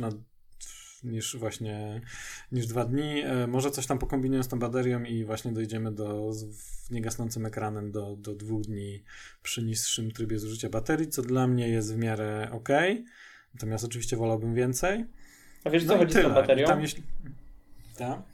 Że tak naprawdę na przykład dla mnie korzystanie z Watcha 2 dni na tym samym naładowaniu nie ma w ogóle sensu, ale w momencie, bo i tak musiałbym jednego dnia na przykład pamiętać, że go naładować, drugiego dnia wiedziałbym, że nie muszę go naładować, to dla mnie nie ma jakiegoś większego znaczenia, ale w momencie, w którym mamy taką baterię, która wytrzymuje nawet 2 czy 3 dni, to nawet jeżeli codziennie go ładujemy, to potem po roku korzystania z zegarka cały czas ta bateria wystarcza nam na ten jeden dzień. A w momencie, w którym bateria się zużywa, no bo te baterie się mocno zużywają w takim małym urządzeniu z taką małą baterią, no to po prostu już po roku ludzie aktualnie widzą tą różnicę, że na początku dawał radę wytrzymywać 1 czy 1,5 dnia, a teraz już nawet całego dnia czasami nie wytrzymuje i dlatego wydaje mi się, że ta bateria jest koniecznością, żeby ją poprawić, jeżeli oczywiście Apple jest w stanie, ale to może faktycznie zostawiam to na Apple Watcha Pro. Mhm. No pewnie tak, za dużo tam ja bym się nie spodziewał po baterii. No i tyle. I tam jeszcze mówi się o jakichś nowych formach monitorowania aktywności. No i w ogóle mówiło się o też łączności satelitarnej, ale to raczej teraz nie 8, być może za rok i być może właśnie też w wersji Pro, którą cały czas wspominamy i zaraz do niej przejdziemy. Ale jeszcze SE2, czyli druga generacja tańszego modelu. O tym prawie mało się mówi, no bo to też nie jest jakiś model, który kogoś ekscytuje. To będzie pewnie procesor, prawda? To będzie takie... tak, no tam właśnie dadzą lepszy procesor, ale co ciekawe, dadzą procesor, który będzie też w 8, bo skoro dadzą jakby S6, bo on teraz już chyba, jeżeli dadzą nowszy, to już musi być co najmniej właśnie tej generacji, której był S6.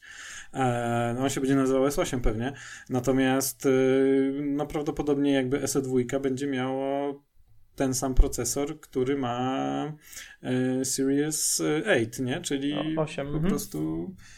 Tak, czyli to jest akurat ciekawe, no bo będzie pewnie właśnie tutaj pewnie dalej bez EKG, mierzenia poziomu tlenu i tak dalej, bez niektórych czynników. Natomiast będzie z nowym procesorem i... No ale to ma sens, to będzie dokładnie tak samo jak w iPhone'ie. No, tak, to jest to, co robią, tak, dokładnie zawsze właśnie z iPhone'ami. No i tyle. No tutaj też nie ma za dużo informacji, ale to też nie jest jakiś taki ekscytujący wiele osób model, chociaż jest bardzo ważny, bo te wszystkie wersje tańsze cieszą się dużą popularnością właśnie ze względu na cenę i jakby relacja cena-jakość jest dobra i też taki wejściowym i są modelami dla wielu ludzi. Jak ktoś nie chce dać za zegarek tam 2 czy 2,5, no to może dać 1500 czy 600. Dobra, to wywalą w końcu serię 3, czy nie? No tak, już tą 3 po tylu latach to według wszystkich informacji mają wyrzucić dokładnie. Ja przepraszam wszystkich, którzy korzystają z serii 3, ale jak dla mnie to jest zegarek na śmietnik aktualnie. To jest w ogóle niesamowite, że Apple go sprzedaje. No tak. No ale wiesz, jakby to jest dokładnie to, co w przypadku Apple za każdym razem, kiedy mamy takie wątpliwości, oni dokładnie wiedzą, dlaczego to sprzedają po prostu. Jasne. Bo się pewnie sprzedaje. No sprzedają go za małe stosunkowo w porównaniu z innymi modelami pieniądze. To się sprzedaje. Ludzie są zadowoleni, mają swojego pierwszego Watcha i wszystko jest okej. No oni to mają dobrze pobadane i policzone i tak dalej, więc... Wiedzą, co robią generalnie, no ale teraz już chyba wycofają. Dobra, no i teraz przechodzimy do Apple Watcha Pro na sam koniec. W ogóle to ma być... Tak pojawiają się już chyba drugi raz, pojawiały się takie tutaj jakieś spekulacje, doniesienia, że to może być takie one more thing, nie? Czyli taka coś, tutaj mamy dla was coś ekstra specjalnego na sam koniec. No i że ten Apple Watch Pro może być taką jakąś największą nowością, czy najbardziej ekscytującą na całej konferencji. No i bardzo, bardzo jestem ciekawy, jak to będzie wyglądało. Z tego powodu, zwłaszcza, że troszkę zastanawia mnie cała ta strategia, jaką przybiorą w stosunku do tego modelu, bo na początku, nie wiem czy pamiętasz, mówiłeś... ale tak, cena to w ogóle, to cena będzie wysoka. Nie, natomiast jakby bo wszystko zaczęło się od tego, że od dawna mówiło się, że Apple pracuje nad zegarkiem takim przeznaczonym dla osób aktywnych fizycznie, uprawiających sporty ekstremalne. I on miał się nazywać, znaczy takie były robocze nazwy, jakieś Extreme, Adventure i tak dalej, coś takiego. To miał być właśnie jakiś taki mocniejszy, z mocniejszą, bardziej wytrzymałą obudową, no bo jak ktoś się gdzieś tam spina sobie po skałkach i nim gdzieś tam o krawędź skały przejedzie, to żeby mu się to po prostu nie porysowało, nie pokruszyło i tak dalej, czy gdzieś tam spadnie. No i jakby generalnie mówi się o czymś takim. No i potem wychodzi właśnie, to był chyba, no tak, osoba, która najwięcej jakby tutaj przecieków podaje, czyli Mark Gurman z Bloomberga, który mówi, że słuchajcie, no Apple robi taki zegarek, ale może go nazwać Pro. No i zaczęły się potem pojawiać informacje, że no właśnie, że to będzie taki naprawdę jakby fajny model, który ma mieć fajne funkcje, zaraz będziemy o tym mówić. No ale właśnie pytanie jest takie, czekajcie, ale czy to dalej, czy te wszystkie fajne funkcje trafią do takiego zegarka, który będzie właśnie taki Extreme Adventure, czyli jakiś, nie wiem, mega jakiś gruby, duży, czy tam jakimiś elementami gumowymi obudowy przeznaczony dla tych osób właśnie uprawiających sporty ekstremalne.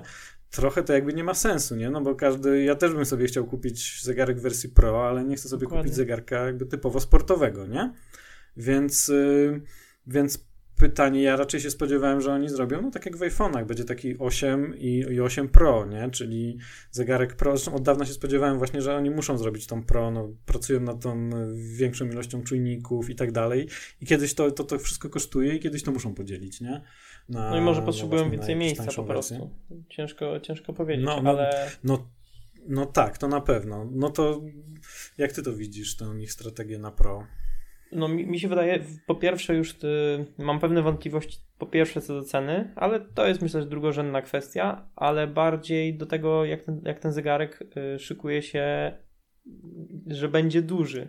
No bo ja nawet jeżeli bym miał te pieniądze, żeby zapłacić za niego te 5000 i chciałbym mieć w wersji Pro, bo miałby jakieś dodatkowe funkcjonalności, to powoli wydaje mi się, że już nawet wersja 45 mm jest na tyle spora, że wiele osób ta jeszcze większy rozmiar koperty, ten 47 jak się mówi, no może być po prostu zbyt duży i dlaczego limitujemy osoby, które mają jakieś mniejsze nadgarstki, czy na przykład w większości powiedzmy kobiety, które zwykle kupują, nie wiem czy zwykle kupują, ale jakoś się tak utarło, że jest jeszcze ta wersja mniejsza, to dlaczego teraz Apple Watch Pro będzie tylko ten duży z tym dużym wyświetlaczem? To mnie troszkę dziwi i tutaj tego troszkę nie rozumiem. Okej, może potrzebuję więcej miejsca, ale tak w kontekście samego produktu to mi się wydaje trochę ograniczające na to, ile osób i jakie osoby chciałyby go po prostu kupić. Mhm. No dokładnie. Znaczy ja myślę, że tak, jakby zgadzam się we wszystkim, że tak, że po pierwsze prawdopodobnie dlatego nie, tak jak sam sobie odpowiadasz, że potrzebują więcej miejsca na nowe komponenty, większą baterię, natomiast no i właśnie większy ekran jest fajny, każdy chce większego ekranu, natomiast tak, są takie właśnie doniesienia, że ja tutaj zacytuję dokładnie właśnie to był Mark Gurman, który pisał tak: zegarek ma być znacząco większy od obecnego modelu, do tego stopnia, że zainteresowana zakupem może być tylko niewielka część obecnych użytkowników Apple Watcha. Czyli właśnie to, o czym mówisz, nie? Że ma być większy i jeżeli do tego dojdzie, właśnie to jest ta część, której ja nie rozumiem, ale wydaje mi się powoli, że to jednak nie będzie taki zegarek typowo sportowy, no bo to by nie było sensu. Bo to by jeszcze bardziej ograniczało. Tak, jakby liczbę osób, które by chciały kupić, no bo ja chcę mieć zegarek Pro, mogę mieć większy, natomiast no jakby nie chcę mieć zegarka takiego wyglądającego na typowo sportowy, bo chciałbym go też założyć na jakby inne okazje niż tylko tak sobie wyjść, pobiegać. I dlatego wydaje mi się, ale nie wiem tego, jakby no nie wynika to jasno z przecieków, czy oni zachowają ten jakiś taki wygląd sportowy, ale raczej to idzie wszystko w taką stronę, że to będzie jednak Pro, czyli bardziej na każdą okazję, że to nie będzie miał taki typowo sportowy zegarek. No i teraz tak jakby, bo zaczęliśmy od całej strategii, to ja powiem o kilku szczegółach, że ma być tak 1,99 cala, czyli prawie dwucalowy ekran. To jest o 7, o ile dobrze pamiętam, procent większy niż teraz w wersji 45 mm, natomiast no, tak jakby na całą jakby powierzchnię ekranu to jakby jest znacząco już większy. Ma mieć bardziej pojemną baterię i tutaj właśnie mówiło się o tym też cytując, że nawet na kilka dni użytkowania. I to może być właśnie przełom już jakby jeśli chodzi o Apple Watcha, tak? No bo wszyscy chcą mieć tak dłuższy czas. No więc tutaj pojawia się jakaś możliwość kilku dni użytkowania, co jest no, dużą nowością, ważną rzeczą. No właśnie ma mieć ten czujnik temperatury ciała. Ma być dostępny tylko w wersji jakby LTE GPS plus LTE, czyli nie będzie zwykłego jakby zwykłej wersji tańszej GPS. Ma mieć właśnie mocną obudowę, właśnie wykonaną z tytanu, czyli właśnie to może świadczyć o tym, że to nie będzie taki typowo sportowy, to znaczy, że to nie będzie właśnie jakaś, nie wiem, nie będzie obciągnięty gumą po prostu, tylko że to będzie właśnie tytanowa obudowa, ale zachowująca jakąś tam elegancję, czyli będzie to zegarek jakby bardziej na każdą okazję niż typowo sportowy. No i właśnie mówi się też, że właśnie troszkę będzie inny design, że oni troszkę ten wygląd zmienią, natomiast że to nie będzie taki te bardzo płaskie krawędzie, o których tam mówiło się trochę, zwłaszcza w poprzednim roku, że on będzie przeprojektowany, ale nie będzie wyglądał tak, że będzie miał tak ostro ścięte krawędzie, zresztą te tak mocno ścięte krawędzie, które tak jak mamy to w iPhone'ach na przykład, no to jakby pojawiły się wizualizacje. Ten zegarek wygląda, bo mi się może podobać lub nie wiem jak ty na to patrzysz, ale na ręce, na nadgarstku, taki z ostro ściętymi krawędziami, tak bardzo ostro, takimi płaskimi jak w iPhone'ie, no wygląda fatalnie moim zdaniem. Po pierwsze wygląda fatalnie, a przy zwiększonej jego kubaturze, że tak powiem, to może wyglądać jeszcze gorzej, bo no, jak taka cegła, Dokładnie, cegła plus zauważ, że to co Apple robiło przez wiele lat, czyli zaokrąglało wszystkie krawędzie na przykład MacBooków pod spodem, te spody, żeby ukryć jakoś, żeby spowodować, że te urządzenia jeszcze są cieńsze niż naprawdę są i podobnie z Apple Watchem. To jak on jest zaokrąglony powoduje, że ukrywa się tą taką płytkę, która jest pod spodem, która jeszcze bardziej wystaje z czujnikami i tym miejscem, gdzie można go indukcyjnie ładować, więc wydaje mi się, że taki Apple Watch kwadratowy powodowałby, że naprawdę to urządzenie jeszcze w tej wersji 47 mm wyglądałoby okropnie i naprawdę pasowałoby do tych 5% osób, które by chciały kupić, nie wiem, które mają ogromne dłonie, nie mam pojęcia, po prostu dziwię się, że to jest w ogóle było jakkolwiek rozważane w takiej ogólnej świadomości, wydaje mi się faktycznie, że to jest średnio możliwe. Mimo tego, że samo urządzenie w sobie jakby leżało na biurku, to by mi się podobało. Mhm, dokładnie, tak jak mówisz. No więc jakby to tyle wiemy generalnie o tym. No oprócz tego właśnie też, że cena ma być też taka pro, czyli tak tutaj o 5 tysięcy, o których wspominaliśmy, to są oczywiście takie spekulacje, no ale mówi się właśnie, że to może być tak no nie mniej niż tyle, nie? Tak, nie mniej niż ten $1000, czyli tyle, ile kosztuje teraz powiedzmy 13 Pro i no tak, że to ma być premium po prostu. Więc tak, czy to będzie 8 i jakby czy to będzie właśnie 8 Pro, Series 8, Series 8 Pro, czy to będzie Apple Watch Pro, no jestem bardzo ciekawy, jak to będzie wyglądało. Chciałbym właśnie taki zegarek myślę, że chciałbym go kupić. Natomiast właśnie nie chciałbym zegarka typowo sportowego, ale myślę, że to raczej właśnie chyba jednak tak nie będzie wyglądało, więc no zobaczymy. Ale to może być jedna z większych ciekawostek na konferencji. No i będziemy mieli te wszystkie serie z wersją Pro. Maci, iPady, Apple Watche, co oni tam jeszcze czytają, tak. Słuchawki. No dokładnie. No, albo to tak jak w przypadku AirPodsów będzie taki zegarek w wersji Max. No, jak mówiliśmy tyle o tym, że będzie duży, to będzie tak jak AirPods Max będzie. Będzie po prostu Apple Watch Max. Apple Watch Max. Think Apple wymyśla. Tak, Apple Watch na przykład 8 Pro mógłby być właśnie wersji Pro, a taki Max dla kogoś, kto potrzebuje już naprawdę gigantycznego i mu to ładnie wygląda na nadgarstku, to będzie miał Apple Watch Max. No i to jest... Nie oceniamy. Tak, i to jest w zasadzie wszystko, czego się spodziewamy na tej konferencji. iPhony, Apple Watche, no i tyle. I daty ogłoszenia premiery iOS 16, WatchOS 9. No i tak, konferencja... No jeżeli słuchaliście tego podcastu co po 20 minut, tak jak Tomek, to pewnie już jest... Za 10 minut się zaczyna konferencja. Dokładnie. Więc faktycznie może trochę nam wyszło przydługo, ale ja osobiście na przykład lubię długie podcasty. Mam zawsze czego słuchać, czy to przy bieganiu, czy to przy jakimś jeździe samochodem, czy coś w tym stylu, więc zobaczymy jak to będzie wyglądać. Ja bym się, Tomek, zupełnie nie przejmował tą długością, po prostu przeszliśmy przez wszystko.